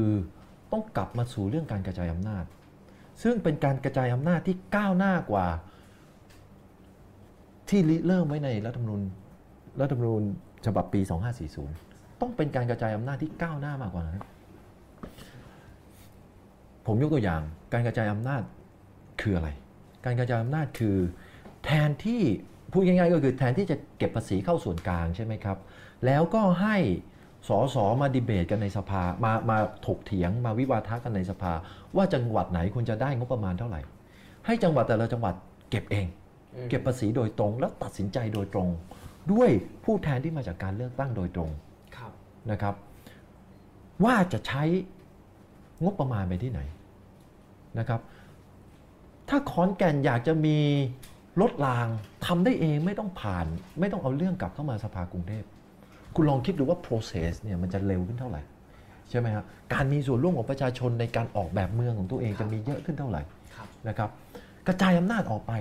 ปล่อยให้ดอกไม้บานๆนะครับ สิ่งที่สำคัญก็คือ ตราบใดที่คุณยังยึดอำนาจในการตัดสินใจ จัดสรรงบประมาณมาอยู่ที่ส่วนกลาง คนที่ไม่มีอำนาจในการตัดสินใจอะไรเรื่องพวกนี้เนี่ยคือคนที่มีคุณภาพมากขึ้นมันไม่เกิดหรอกครับคุณต้องปล่อยอำนาจตรงนี้ออกไปเพื่อให้ประชาชนลองผิดลองถูก เติบโตและเรียนรู้กับมันนะครับ ดังนั้นการกระจายอำนาจเรื่องพวกนี้เนี่ยคุณจะสร้างโรงไฟฟ้า คุณจะเอางบไปทำถนน คุณจะเอางบไปไป ทำรถราง คุณจะเอางบไปทำโรงพยาบาลโรงเรียนหรืออะไรเนี่ย ตัดสินใจด้วยจังหวัดเอง ตัดสินใจที่จังหวัดตัดสินใจที่ที่ที่ท้องถิ่นเองครับเก็บภาษีของตัวเอง จัดการภาษีของตัวเอง ถ้าคุณต้องการใช้มากกว่านั้น ระดมทุนได้ด้วยตัวเองอืมมีพันธบัตรขอนแก่นได้ พันธบัตรเชียงใหม่เป็นไปได้ทำไมต้องมีแต่พันธบัตรรัฐบาลกลาง พันธบัตรขอนแก่นเป็นไปได้ระดมทุนจากคนขอนแก่นเอง เพื่อมาสร้างอะไรก็แล้วแต่ที่คนขอนแก่นอยากได้เอง กระจายอำนาจรัฐบาลท้องถิ่นมีรายได้ของตัวเอง มีอำนาจตัดสินใจของตัวเอง เก็บอำนาจ ต้องโอนไปทั้งหมด ต้องโอนทรัพยากรไป คนต้องโอนไป ครับ การจัดเก็บภาษีต้องโอนไปอำนาจต้องโอนครับไป และต้องโอนความรับผิดชอบไปด้วยครับคือการที่จะต้องโดนตรวจสอบจากประชาชนอืมดังนั้นเนี่ยเงินไป ครับคนไป คนไปนี่ผมหมายถึงการตัดขาของกระทรวงต่างๆ ที่มีอยู่ในระดับท้องถิ่นครับไม่ต้องมีศึกษาธิการท้องถิ่น โรงเรียนกลับไปอยู่ในในในการปกครองส่วนท้องถิ่น โรงพยาบาลสถานีอนามัยอะอะอนามัยสถานีอนามัยรัฐกลับไปอยู่ท้องถิ่นครับนะครับ แล้วให้ท้องถิ่นบริหารจัดการตัวเองนะฮะครับเงินไปคนไปคือโอนหน่วยงานพวกนี้กลับไปสู่ท้องถิ่น เก็บภาษีโดยตรงคือเงินไป หน่วยงานกลับไปสู่ท้องถิ่นนี่คือคนไป เอาคนไปด้วยนะครับ เอาอำนาจไปด้วยที่มาจากการเลือกตั้ง เอาออกไปด้วย และท้ายที่สุดก็คือต้องเอาความรับผิดชอบไปด้วย ที่จะต้องยึดโยงกับประชาชนถูกตรวจสอบสอบได้จากประชาชน อีกอันหนึงยกตัวอย่างง่ายๆเนี่ยตำรวจเนี่ยทำไมมันถึงต้องกลับมาที่กรุงเทพนะครับใช่ไหมเอาอยัางไงกระจายอำนาจตำรวจใช่เหมือนกันกระจายอำนาจตำรวจเหมือนกันเลยครับอันนี้เป็นกระบวนการยุติธรรมด้วยกระจายอำนาจลงไปได้อีก ถ้าเราพูดถึงการกระจายอำนาจในรูปแบบที่ ในรูปแบบที่ก้าวหน้าเนี่ยไปยังได้อย่างนี้อีกตำรวจก็กหระมายจาถึยงได้ให้ท้องถิ่นศาลดูก็แลได้ตำรวจหรือว่าใช่ใช่ครับตำรวจขึ้นอยู่กับขอนแก่นอืมขึ้นอยู่กับเทศบาลขอนแก่นอืมคุณเบ็ดเสร็จไงครับคุณจัดการตัวเองได้ไง ใช่ไหมเวลาเราพูดถึงท้องถิ่นอะไรคำขวัญของ NGO ทั้งหมดที่บอกว่าอนาคตประชาชนต้องกำหนดอนาคตตัวเองได้อะไรพวกนี้ได้เนี่ยมันกลับมาเรื่องนี้ทั้งหมดเลยอืมถ้าตำรวจอยู่ที่กรุงเทพคุณจัดการท้องถิ่นยังไงนะอืมใช่ไหมครับ ถ้ากระบวนการยุติธรรมอยู่ที่กรุงเทพทั้งหมดคุณจัดการท้องถิ่นอย่างนั้นมันต้องไปทั้งหมดแล้วที่สำคัญต้องยึดโยงกับประชาชน แล้วต้องเชื่อมั่นในประชาชนว่าประชาชนสามารถเรียนรู้ได้ครับประชาชนสามารถเลือกและรับผิดชอบการตัดสินใจตัวเองได้ ถ้าเขาเลือกคนผิด ต้องเชื่อว่าเขาจะรับผิดชอบการตัดสินใจตัวเอง โดยที่ไม่ไปเลือก คนเดิมซ้ำคนเดิมซ้ำได้ครับผมเชื่อว่าประชาชนมีกระบวนการการเรียนรู้และการพัฒนาของตัวเองครับ แล้วเขาสามารถรับผิดชอบเองได้ อย่าไปมองว่าประชาชนเป็นเด็กที่ อย่าไปมองว่าประชาชนเป็นเด็กที่ไม่มีการศึกษาไม่รู้เรื่อง แล้วต้องรอให้รัฐมาคุ้มครองตลอดเวลาไม่ใช่ครับคำถามต่อไปครับ คุณลดิตลาหารวงศ์ถามว่าที่ผ่านมาพักไทยรักไทยได้รับเสียงล้นหลาม เพราะคะแนนเสียงในภาคชนบท โดยนโยบายที่ชัดเจน อย่างเช่น กองทุนหมู่บ้าน 30 บาทรักษาทุกโรคแต่ เท่าที่ฟังคุณธนาธรเท่าที่ฟังคุณธนาธรมา ยังไม่ได้นำเสนอว่ามีนโยบายใดที่จะดึงดูดใจคนในต่างจังหวัดได้ ให้เขามาโอชิ คุณธนาธรได้เลยค่ะโอชิมันแปลว่าอะไรเป็นเออผมคิดว่าเนี่ยเออในแง่หนึ่งก็คือ ในแง่หนึ่งก็คือคอสชยังไม่พูดเรื่องนโยบายก่อนอ่าใช่ในแง่หนึ่งในการพูดเรื่องนโยบายเนี่ยคงไม่ป็ไม่เอาปนด้ะโยบายเอาเอาความคิดเห็นแต่ความคิดเห็นของผมก็คือ ผมคิดว่าเราต้องสร้างอย่างที่ผมบอกเมื่อสักครู่สองข้อก็คือ สร้างหลักประกันว่าคนสามารถเกิดเรียนรู้เติบโต และแก่แก่ชราในสังคมได้ โดยไม่ต้องทิ้งศักดิ์ศรีความเป็นมนุษย์ครับต้องสร้างระบบรองรับตรงนี้ก่อนอันที่หนึ่งอันที่สองก็คือ เปิดโอกาสสร้างระบบที่เปิดโอกาสให้อนาคตเติบโตได้ การกระจายอำนาจนี่เป็นส่วนหนึ่งให้เขาเติบโตได้ในท้องถิ่นนะครับอะไรต่างๆเหล่านี้ผมคิดว่าเอ่อผมคิดว่าในอนาคตนะครับ มันจะต้องลงรายละเอียดนะครับ ซึ่งเอ่อผมถ้าเป็นไปได้ เราก็อยากจะได้ข้อเสนอที่เป็นรูปธรรมครับจาก ประชาชนอืมจากคนอื่นครับๆนะครับ แต่ไอเดียกรอบกว้างๆของของผมเป็นอย่างนี้ ครับผมครับ มีแต่คำถามใหญ่ๆเข้ามานะครับ เขาถามว่าผมหนักใจแทนคนตอบเพราะว่าแต่ละคำถามนี่มาเปลี่ยนโหมดเร็วมาก แล้วก็คำถามใหญ่โตนะครับอ่าอืมแต่ว่าเรากำลังคุยกันเรื่องใหญ่กันอยู่ครับ เราไม่ได้คุยเรื่องเล็กเพราะฉะนั้นจะอืมอ่านคำถามให้ฟังนะครับ นโยบายในการแก้ไขปัญหาคอร์รัปชันคืออะไรครับอืมนี่ครับคำถามสั้นมากเลยครับ Open Data Open Data แปลว่าเปิดให้ประชาชนเข้าถึงข้อมูลของภาครัฐได้ ถ้าคุณเชื่อว่ารัฐคือตัวแทนของประชาชน ครับ ข้อมูลที่ถูกผลิตออกมาจากรัฐทั้งหมด ก็คือข้อมูลของประชาชนอืมนะครับ วิธีคิดของเราปัจจุบันนี้ก็คือข้อมูลทุกอย่างมันถูกสร้างมาให้ปิด ครับ แล้วประชาชนมีสิทธิ์ที่จะไปดูมัน ครับ เป็นเรื่องๆไปอ่า นะครับ มันต้องเริ่มเป็นความคิดใหม่ว่าข้อมูลเนี่ยทุกอย่างเนี่ยเมื่อสร้างมาแล้วต้องเปิดเป็น default ครับ by default เลยสร้างขึ้นมาต้องเปิด แล้วค่อยเลือกปิดเป็นเรื่องๆที่เกี่ยวข้องกับความมั่นคงที่เกี่ยวข้องกับอะไรก็ว่ากันไป คือสร้างขึ้นมาต้องเปิดนะครับ ผมเชื่อว่าประชาชนมีสติปัญญาพอที่จะ scrutinize ข้อมูลเองแปลว่าอะไรเอ่อเอ่อประชาชนมีสติปัญญาที่จะที่จะเอ่ออะไรนะภาษาไทยเอ่อ ประชาชนแยกมีแยะสติแยกแยะแล้วก็เข้าไปแยกแยะแล้วก็เข้าไปวิพากษ์วิจารณ์ การตัดสินใจของของภาครัฐได้ด้วยตัวเอง ถ้าเราเปิดเผยข้อมูลแบบนี้ครับนะครับ ยิ่งทำให้รัฐบาลโปร่งใสมากขึ้นเท่าไหร่ ก็ยิ่งทำให้โอกาสในการคอร์รัปชันน้อยลงเท่านั้น ยิ่งทำให้เป็นเป็นประชาธิปไตยมากเท่าไหร่ครับยิ่งเปิดโอกาสให้การคอร์รัปชันมันน้อยลงเท่านั้น ดังนั้นผมคิดว่ามันแก้ปัญหาได้ด้วยอืมด้วยชัดเจน การเข้าถึงข้อมูลของภาครัฐนะครับ โดยเฉพาะอย่างยิ่งเดี๋ยวนี้เนี่ยเทคโนโลยีมันไปไกลกว่านั้นมากนะครับครับมันพูดถึงการทำงบประมาณแบบมีส่วนร่วมได้อืมใช่ไหมฮะคือเราสามารถคือประชามติครั้งหนึ่งนี่ประมาณเท่าไหร่ก็น่าจะพันสองพันล้านมั้ยน่าจะประมาณนั้นประชามติครั้งหนึ่งนะฮะพันสองพันสามพันล้านก็อาจจะเป็นประมาณนี้ทั่วประเทศ เทคโนโลยีใหม่สามารถทำให้ประชามติไม่มีต้นทุนได้ ใช่ไหมฮะครับเทคโนโลยีสมัยใหม่สามารถทำให้เกิดการตัดสินใจในเชิงนโยบาย เทคโนโลยีสมัยใหม่ สามารถทำให้เกิดการตัดสินใจว่าจะเอางบประมาณไปทำโรงพยาบาลหรือไปสร้างถนนครับหรือทำไปฝายกั้นน้ำได้แบบมีส่วนร่วมโดยไม่มีต้นทุน ได้แบบมีส่วนร่วมโดยไม่มีต้นทุนอืนะปัญหาที่กลัวกันทั้งหมดในเรื่องของการไปลงประชามติออนไลน์ที่กลัวกันทั้งหมดก็คืออาการแอบเอาแอบอ้างอัตลักษณ์ของคนอื่นไปใช้แทนกันครับ ซึ่งเรื่องพวกนี้จัดการได้ด้วยบล็อกเชนอืมใช่ไหมฮะเทคโนโลยีบล็อกเชนเนี่ยมันเปิดโอกาสให้ธุรกรรมที่ทำมีอัตลักษณ์ของผู้ทำธุรกรรมติดไปกับมันด้วยครับใช่ไหมครับ ดังนั้นเนี่ยถ้าคุณสามารถประยุกต์ใช้บล็อกเชนกลับมาใช้ในการยกตัวอย่าง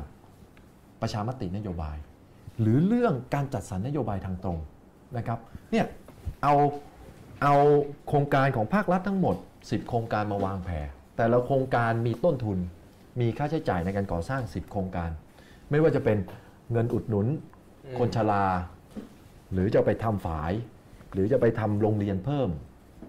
ทุกอย่างมีต้นทุนวางไว้หมด แล้วให้ประชาชนโหวตโดยตรงที่นโยบายได้เลย โดยที่เทคโนโลยีสมัยใหม่ และบล็อกเชนครับทำให้การทำแบบนี้เป็นไปได้ เป็นไปได้ ผมเชื่อว่าเป็นไปได้ให้ประชาชนมีโหวตเลยกำหนดมีนโยบาเนี่ยย สิทธินโยบาย ไม่ใช่ครับ มีส่วนร่วมในการมีสิทธิ์โหวตโดยตรงครับในนโยบายต่างๆ เหล่านี้ว่ามีงบประมาณอยู่เท่านี้จะเอางบประมาณไปทำอะไรครับ โหวตโดยตรงกันเลย เป็นไปได้ เป็นไปได้ มีประเทศอื่นเขาทำไหมครับโอ้ยจริงๆเยอะผมว่าแยะผมไอคิดว่า เดียนี้ฟังดูมันไม่น่าจะยากอะไร ไม่น่าจะยากอะไร เทคโนโลยีมันอย่างที่บอกก็คือมันเป็นความกลัวในการสูญเสียความมั่นคง ก็คือถ้าคุณไปใช้บล็อกเชนเนี่ยบล็อกเชนมันเป็นอิสระไม่มีใครควบคุม ครับ แล้วถ้าบล็อกเชนมันเกิด corrupt ขึ้นมา หรือใครไปทำอะไรกับบล็อกเชนได้มันหมายความว่ามันอาจจะมีสิทธิ์โกงการเลือกตั้งอืมออนไลน์ได้ หรือการประชามติออนไลน์ได้ อันนี้เป็น concern ครับ แต่ผมคิดว่า concern แบบนี้ก็มันก็มีวิธีบริหารจัดการอะต่อให้ไม่ต้องออนไลน์ แต่ถ้าแต่ถ้ามีไอเดียแบบนี้ก็ทำออฟไลน์ได้อยู่ดี ครับ ก็เดินไปที่ครับ คูหาแล้วก็ทำแบบนี้ได้อยู่ดี ถ้า เราคิดถึงเรื่องการมีส่วนร่วมของถ้าปเราระชาจะชนเปิดจริงๆ ใช่ครับใช่นะครับคำถามต่อไปครับ จริง ๆ ผมคิดว่าคุณธนาธรอ่าพูดถึงไอเดียเกี่ยวกับเรื่องการเรียนการสอนเด็กรุ่นใหม่มาพอสมควรแล้วแหละ แต่ว่าเขาก็ถามมาอีกครั้งหนึ่งย้ำอีกครั้งหนึ่งครับคำถามที่ใหญ่ระดับประเทศพูดกันมาหลายสิบปีครับจะไปรูปการศึกษาอย่างไรดีครับเออผมไม่ใช่ผู้เชี่ยวชาญด้านนี้โดยตรง ผมเข้าใจว่ามันมีปัญหาตั้งแต่เงินเดือนครูใช่ไหมครับอืมมันมีปัญหาตั้งแต่ เอ่อเรื่องสวัสดิการของครูเรื่องการเข้าถึงงบประมาณอะไรพวกนี้นะครับ แต่ถ้าให้ผมตอบเร็วๆเนี่ยก็คือดึงการมีส่วนร่วมของนักเรียนนักศึกษา ให้มาจัดการหลักสูตร และจัดการทรัพยากรให้ดีขึ้นเอ่อถ้าให้คิดเร็วๆนะครับ ตัดงบกระทรวงกลาโหม 20%ตัดงบกระทรวงกลาโหม 20-30%ครับแล้วเอางบส่วนนี้ไปลงทุนในส่วนที่ทำได้ คือมันมีบางส่วนที่ทำได้เลยทำได้เลยนะครับ อย่างเช่น การทำสาธารณูปโภคในโรงเรียนให้มันดีขึ้นอืมสนามเด็กเล่น คอมพิวเตอร์อินเทอร์เน็ต อินเทอร์เน็ตฟรี สนามเด็กเล่นอืมน้ำอาหารกลางวันที่น้ำอาหารกลางวันที่มีคุณภาพครับผมคิดว่าเรื่องเนี้ยทำได้เลยและแก้ปัญหาด้วยเงินเลย เรื่องนี้แก้ปัญหาด้วยเงิน ไม่ต้องไปพูดถึงการออกแบบหลักสูตรที่มันก้าวไกลหรือ การแก้ปัญหาหนี้สินครูอะไรเงี้ยซึ่งมันเป็นเรื่องใหญ่มากแล้วผมไม่ใช่เชี่ยวผู้เชี่ยวชาญแต่มันมีเรื่องแก้ปัญหาได้ง่าย ๆ เลยตัดงบกลาโหม 20-30%แล้วเอางบตัวนี้ไปซื้อฮาร์ดแวร์ครับทำให้เด็กๆ มีพื้นที่วิ่งเล่นอืมใช่ไหมฮะทำให้เด็กๆ มีโอกาสในการเข้าถึงอินเทอร์เน็ตที่ฟรีเร็วครับนะครับเพราะอะไรไอ้เรื่องนี้สำคัญยังไงจริงๆถ้าพูดถึงจริงๆเกี่ยวข้องหรือไม่เกี่ยวข้องกับเรื่องการศึกษาก็เป็นเรื่องหนึ่งนะแต่เรื่องนี้สำคัญยังไงดิจิ t a ลดีวาย นะครับดิจิ t a ลดีวายคือความรู้ทุกอย่างมันอยู่ในอินเทอร์เน็ต อินเทอร์เน็ตที่ช้าหรือการไม่มีการเข้าถึงอินเทอร์เน็ตที่ถูก คือพูดใหม่อินเทอร์เน็ตที่แพงและช้าอ่าคือการปิดโอกาสการเรียนรู้ของเด็กๆครับนะครับอินเทอร์เน็ตต้องเร็วและถูกนะถึงจะเท่าทันได้ เปิดโอกาสให้โรงเรียนทุกโรงเรียนเข้าถึงอินเทอร์เน็ตที่เร็วและถูกครับอย่างเนี้ยคือการสร้าง infrastructure และแก้ปัญหาได้ด้วยเงินครับนะฮะตัดงบกลาโหมไป 20%พวกนี้ ทำได้เลยทำได้เลยใช่ไม่ยากใช่อันนี้แก้ปัญหาด้วยเงินนี่ใช่ชอบจริงอืมแปลว่ามันแก้ได้จริงมันๆแล้วมันแก้แก้ได้ได้จริเลงยใช่แก้ได้เลยพราะเงินมันซื้อได้ใช่แต่โครงสร้างนี่ไว้ก่อนใช่คำถามต่อไปครับ คุณเกรียงไกรถามมาว่า อยากทราบความคิดเห็นของคุณธนาธรมุมมอง LGBT อะถ้าอนาคตได้ทำงานเป็นรัฐบาลจะมีนโยบายเพื่อคนกลุ่มนี้อย่างไร เรื่องนี้ผม ผมเล่าอะไรที่มันไกลกว่านี้ได้ไหมเป็นเรื่องส่วนตัวประสบการณ์ลส่องวนดูตัวอครับย่างนี้เล่าเล่าได้ไหมผมขออนุญาตเล่าอาจจะไม่ตอบคำถามตรงๆแต่เดี๋ยวผมจะมาตอบคำถามตรงๆที่หลัง คือตอนที่ผมเติบโตมาเนี่ยผมเติบโตอย่างที่ผมเล่าตอนต้นของของของเรื่องราวนะครับ ในช่วงผมเติบโตมาผมมีโอกาสเรื่องรักความเป็นธรรมเรื่องอะไรอย่างเงี้ยแต่ผมเติบโตในสายอนุรักษ์นิยมอืมครับ ยกตัวอย่าง ยกตัวอย่าง ผมเติบโตในสายที่ ต่อให้เห็นความเป็นธรรม คือ ถ้าผมไม่ได้เจอเพื่อนๆหลาย ๆ คน แต่เพราะผมมีความสนใจปัญหาสังคม มันจะทำให้ผมออกไปเป็นส่วนหนึ่งของกปปส แน่นอนครับ แน่นอนเลยถ้าผมไม่ได้พบเพื่อนบางกลุ่มเนี่ยครับผมจะต้องไปอยู่กับกปปสนะเพราะผมเป็นคนที่มีความสนใจสังคมครับนะครับ แต่ไม่ได้ถูกหล่อหลอมมาแบบหนึ่งครับจะถ้าถ้าไม่เจอเพื่อนบางกลุ่มเนี่ย ผมจะไปเป็นแบบครันั้นบ นะครับแต่ที่ผ่านมาไม่ได้ไปร่วมกับกปปส ไม่ได้ไปร่วมกับปปสเพราะว่าไปเจอเพื่อนกลุ่มนี้เป็นความความโชคดีหรือความโชคร้ายก็ไม่รู้นะครับ แล้วย้อนกลับไปวันนั้นเนี่ยจุดยืนของผมเรื่องเนี่ยคือครับผมมีเพื่อนที่ผมรู้สึกเจ็บใจมาถึงทุกวันนี้อยู่คนหนึ่งครับเพื่อนผมคนนี้เป็นผู้ชายและเป็นเกย์แล้วผมก็พยายามอย่างมากตอนนั้นอยู่มหาลัยและเป็นเพื่อนที่สนิทกับผมมากนะครับ เติบโตมาด้วยกันกินเหล้าด้วยกันอ่านหนังสือเรียนมาด้วยกันอะไรอย่างเงี้ยเป็นเพื่อนที่ผมสนิทมากตอนที่ผมอยู่มหาลัยคนหนึ่งแล้วเขาเป็นเกย์แล้ววันนั้นผมยังไม่เข้าใจถึงเรื่องสิทธิ์ในร่างกายของตัวเองอย่างเพียงพอ ผมไม่ได้ถูกสอนมาอย่างเพียงพอทำให้ผมพยายามอย่างยิ่งที่จะเปลี่ยนเขาอืมพยายามอย่างยิ่งบทแต่ก่อนเนี่ยคือผมใช้คำว่าซ่อมเขาอืม พยายามอย่างยิ่งที่จะเปลี่ยนเขาซ่อมเขาแล้วก็อะไรแบบเนี้ยแล้วผมคิดว่าการกระทำของผมทำให้เขาเสียใจและเจ็บใจครับกับผมถึงทุกวันนี้ผมไม่แน่ใจว่าทุกวันนี้เขารู้สึกยังไงนะแต่ถ้าใครที่เติบโตมาในช่วงมหาลัยช่วงเดียวกับผมเนี่ยน่าจะรู้ว่าผมมีเพื่อนที่เป็นเกย์อยู่ครับนะครับเป็นเพื่อนสนิทมาก แต่ว่าในเรื่องเขาเรียกอะไรนะสถานะทางเพศสภาพเหรอครับเอ่อเพศสภาพเนี่ยผมไม่ยอมรับเขาเท่าไหร่ที่เขาเป็นแบบนั้นนะครับแล้วก็พยายามอย่างยิ่งที่จะเปลี่ยนเขาหรืออะไรเงี้ย แล้วผมก็พอโตมา พอผมเรียนรู้มากขึ้น เติบโตมากขึ้น ผมก็รู้สึกว่าสิ่งที่ผมทำเนี่ยมันผิดนะฮะอืมผมไม่มีโอกาสเจอเขาบ่อยนักหลายครั้งครับแล้วผมก็ไม่มีโอกาสพูดถึงเรื่องนี้แบบจริงจัง แต่ผมรู้ว่าถ้าเขาฟังอยู่เขารู้ว่าเขาคือใคร แล้วผมก็อยากจะขอโทษเขาไปไปที่นี่ด้วยนะฮะมันมีเคสแบบนี้คือ คือมันไม่ได้ถูกสอนมาครับมันถูกสอนให้มาเป็นคนดีในแบบอนุรักษ์นิยมอะแล้วตอนนี้เราก็เลยมีมุมมองใหม่แล้ว ใช่ใช่ใช่ครับก็เปิดรับกับเพศสภาพตามแต่ตามแต่ ตามแต่เทสของแต่ละคน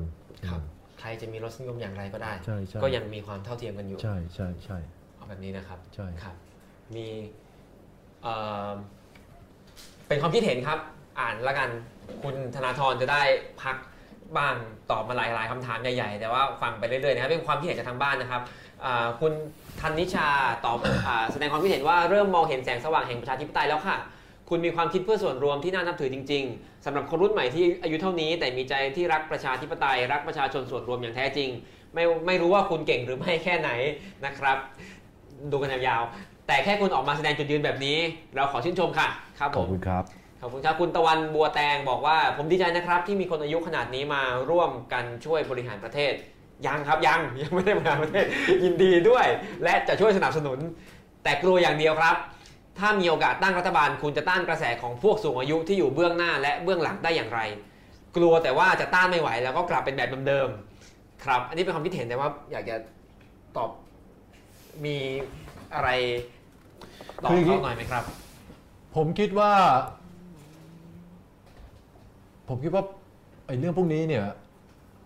ผมเชื่อว่าถ้าเราทำงานแบบจริงใจไปคุยกับทุกคนครับด้วยความจริงใจ ว่าเราไม่มี political agenda ผมไม่มี political เป็น personal agenda ของตัวเองที่ต้องการทำให้ตัวเองคือถ้ามีคนมาทำสิ่งที่ผมทำวันนี้นะผมจะไปสนับสนุนเต็มที่แล้วผมจะไม่มาทำอย่างนี้เลยครับผมจะไม่มาทำอย่างที่ผมทำเลยนะมันผมอยากจะไปปีนเขา ผมอยากจะไป ผมมีอะไรอีกเยอะแยะมีหนังสืออีกเป็นพันอืมเล่มที่ผมอยากจะอ่านมีภูเขาอีกเป็นร้อยลูกที่ผมอยากจะปีนครับผมไม่ได้อยากให้มันอยู่ตรงนี้เลย ผมไม่มี personal ผมไม่มีอืม personal agenda ที่อยากจะเข้ามาแสวงหาค่าเช่าทางเศรษฐกิจหรือว่าเออเออเออหรือว่าต้องการอำนาจทางการเมืองนะฮะถ้ามีใครมายืนอยู่ตรงนี้ได้อย่างเหมาะสม เป็นความหวังของประเทศได้เนี่ยผมไปเลย ผมไปปีนเขาเลยครับนะจริง ๆ ดังนั้นเนี่ยผมคิดว่าปัญหาไอ้เรื่องที่ต้องชนกับผู้หลักผู้ใหญ่ในบ้านเมืองที่มีความคิดเห็นไม่ตรงกันครับมันสามารถทำได้โดยพูดคุยถกเถียงอย่างจริงใจครับ นะครับ ผมคิดว่าทำได้ครับอืมก็ต้องลองดูครับอ่าต่อไปจะเป็นคำถามนะครับเป็นเซตๆเดี๋ยวผมจะอ่านทีเดียวหลาย ๆ ข้อนะครับ แล้วก็จะได้รวบตอบทีเดียวนะครับ เพราะว่าเรามีเยอะนะครับอ่าคุณนิติวดีถามว่าในมุมมองของคุณธนาธรคิดว่าจะทำอย่างไรให้ประชาธิปไตยของประเทศไทยยั่งยืนได้ นี่คำถามแรกนะครับคำถามที่สองคุณสายซีมานะครับถามว่าทำไมต้องประชาธิปไตย ประเทศที่มีประชาธิปไตยเต็มที่อย่างอินเดีย ก็ไม่เห็นว่าจะดีกว่าระบอบกึ่งเผด็จการแบบสิงคโปร์หรือจีนอย่างไรอืมโอ้ครับอะสองคำถามก็เป็นเรื่องค่านิยมเกี่ยวกับประชาธิปไตยครับผมอืมมีอีกคำถามหนึ่งครับ อ๋อ เปลี่ยนละ เปลี่ยนเป็นหมวด เปลี่ยนหมวด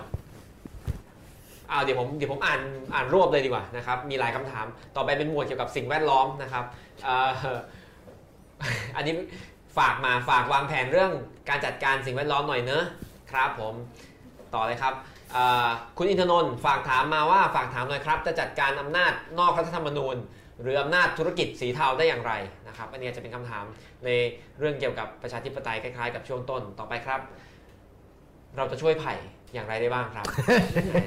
อันนี้จะมีทั้งไผ่ตอนนี้มีสองไผ่นะครับ มีไผ่นิติรัตน์มีไผ่ดาวดินมีหลายไผ่นะครับ ต่อครับ คุณ อังอังเจล่าบอกว่า หากได้รับเลือกคุณธนาธรประมาณการไว้กี่ปีกี่สมัย โอ้โห ที่จะบริหารประเทศบริหารบ้านเมืองนี้เป็นไปตามความที่คาดหวังแบบที่เห็นผลบ้าง โดยเฉพาะเรื่องความกินดีอยู่ดี เรื่องธรรมชาติและสิ่งแวดล้อม จริงๆ เรื่องธรรมชาติสิ่งแวดล้อมเรายังไม่ได้ค่อยคุยกันเท่าไหร่นะครับ คุณมารินีถามว่า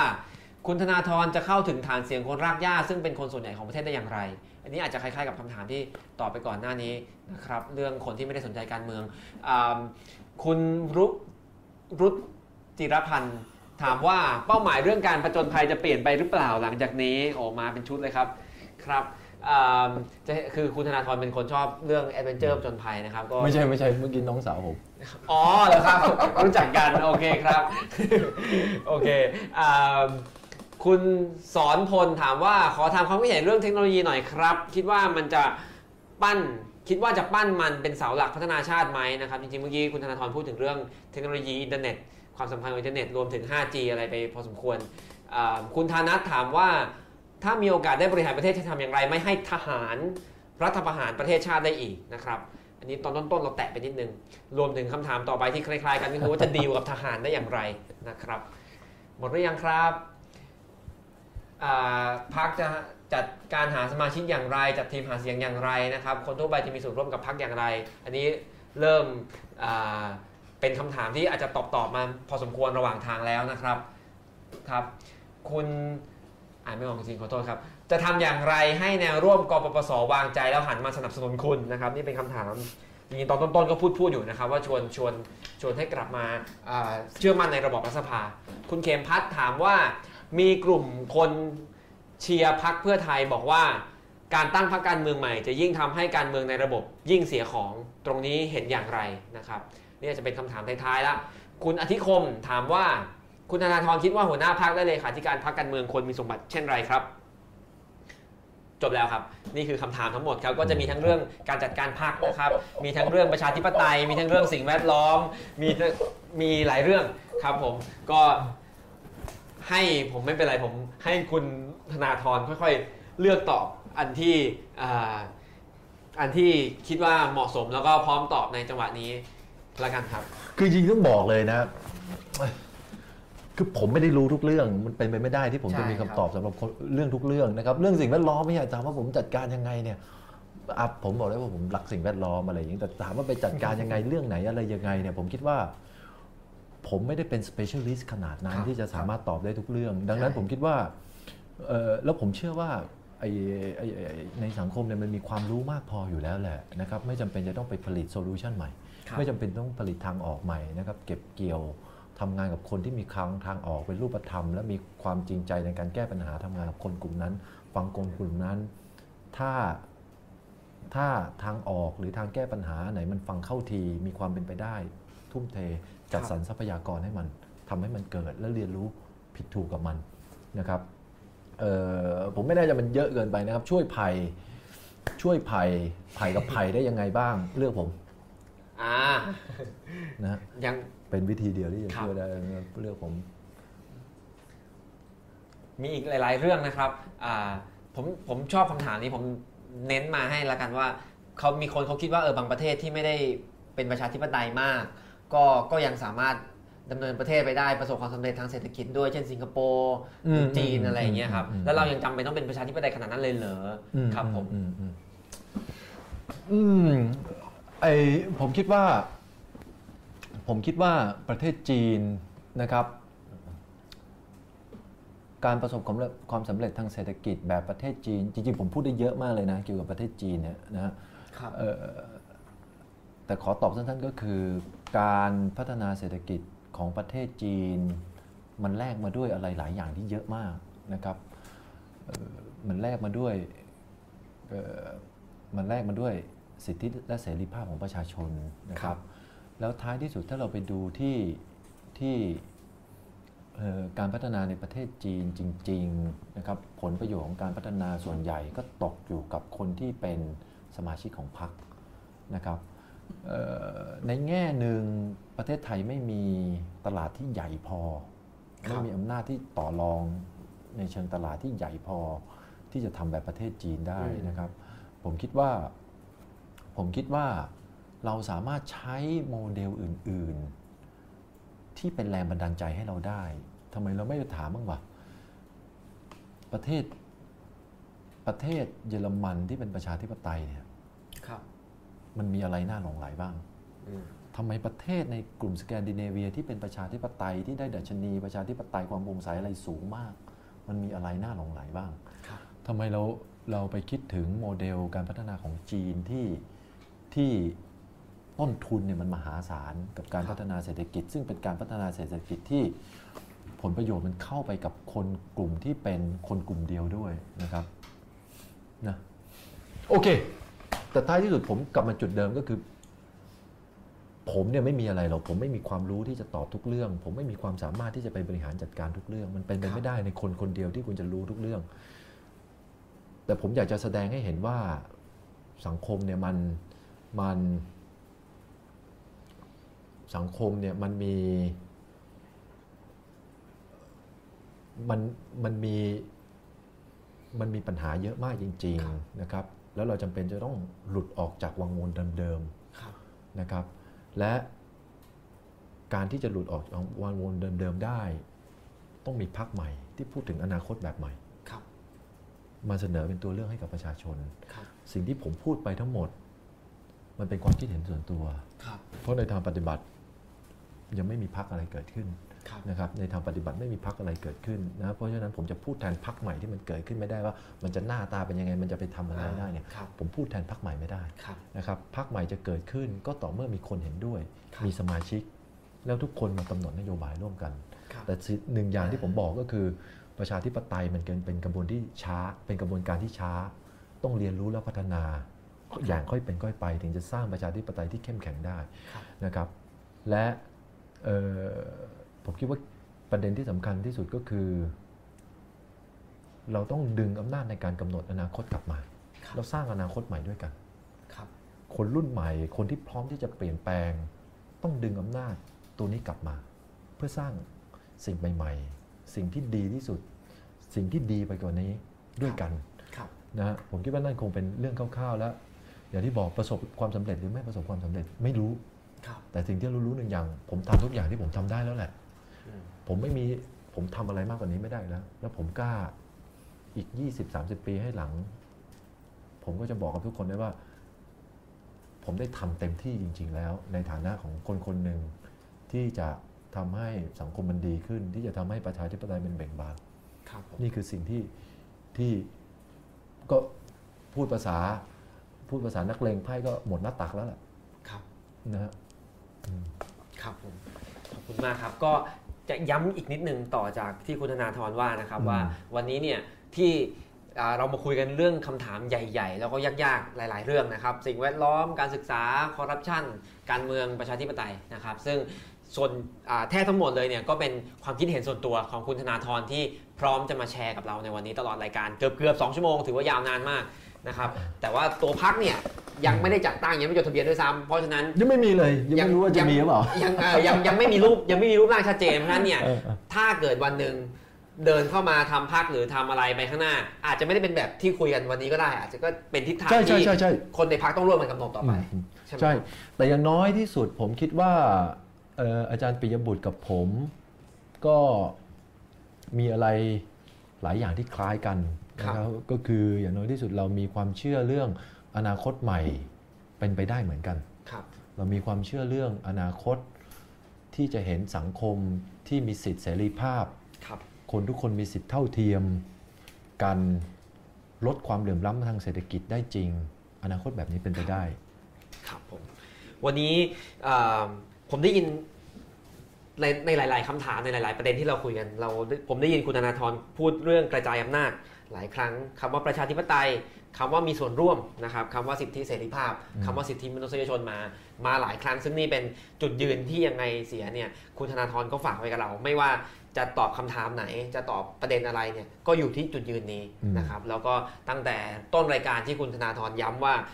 หลักสำคัญเนี่ยคือจุดยืนแน่วแน่ไม่เปลี่ยนแปลง ไม่ว่าการเวลาจะผ่านไปเท่าไหร่อืมนะครับอันนี้ก็เป็นเป็นหลักการที่ยึดได้ส่วนอนาคตเนี่ยการเมืองไทยจะเป็นไปอย่างไรยังต้องคุยกันอีกเยอะนะครับแล้วก็อืมอ่าพรรคการเมือง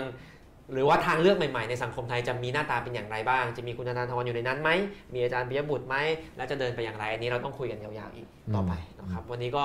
อ่าต้องขอขอบคุณคุณธนาธรมากเลย มานั่งอยู่กับเราคุยกับเราในหลาย ๆคำถามในหลายเรื่องนะครับก็ให้เกียรติรายการเรามาก วันนี้ก็ต้องขอบคุณคุณธนาธรมากเลยครัขอบคุณครับขอบคุณครับ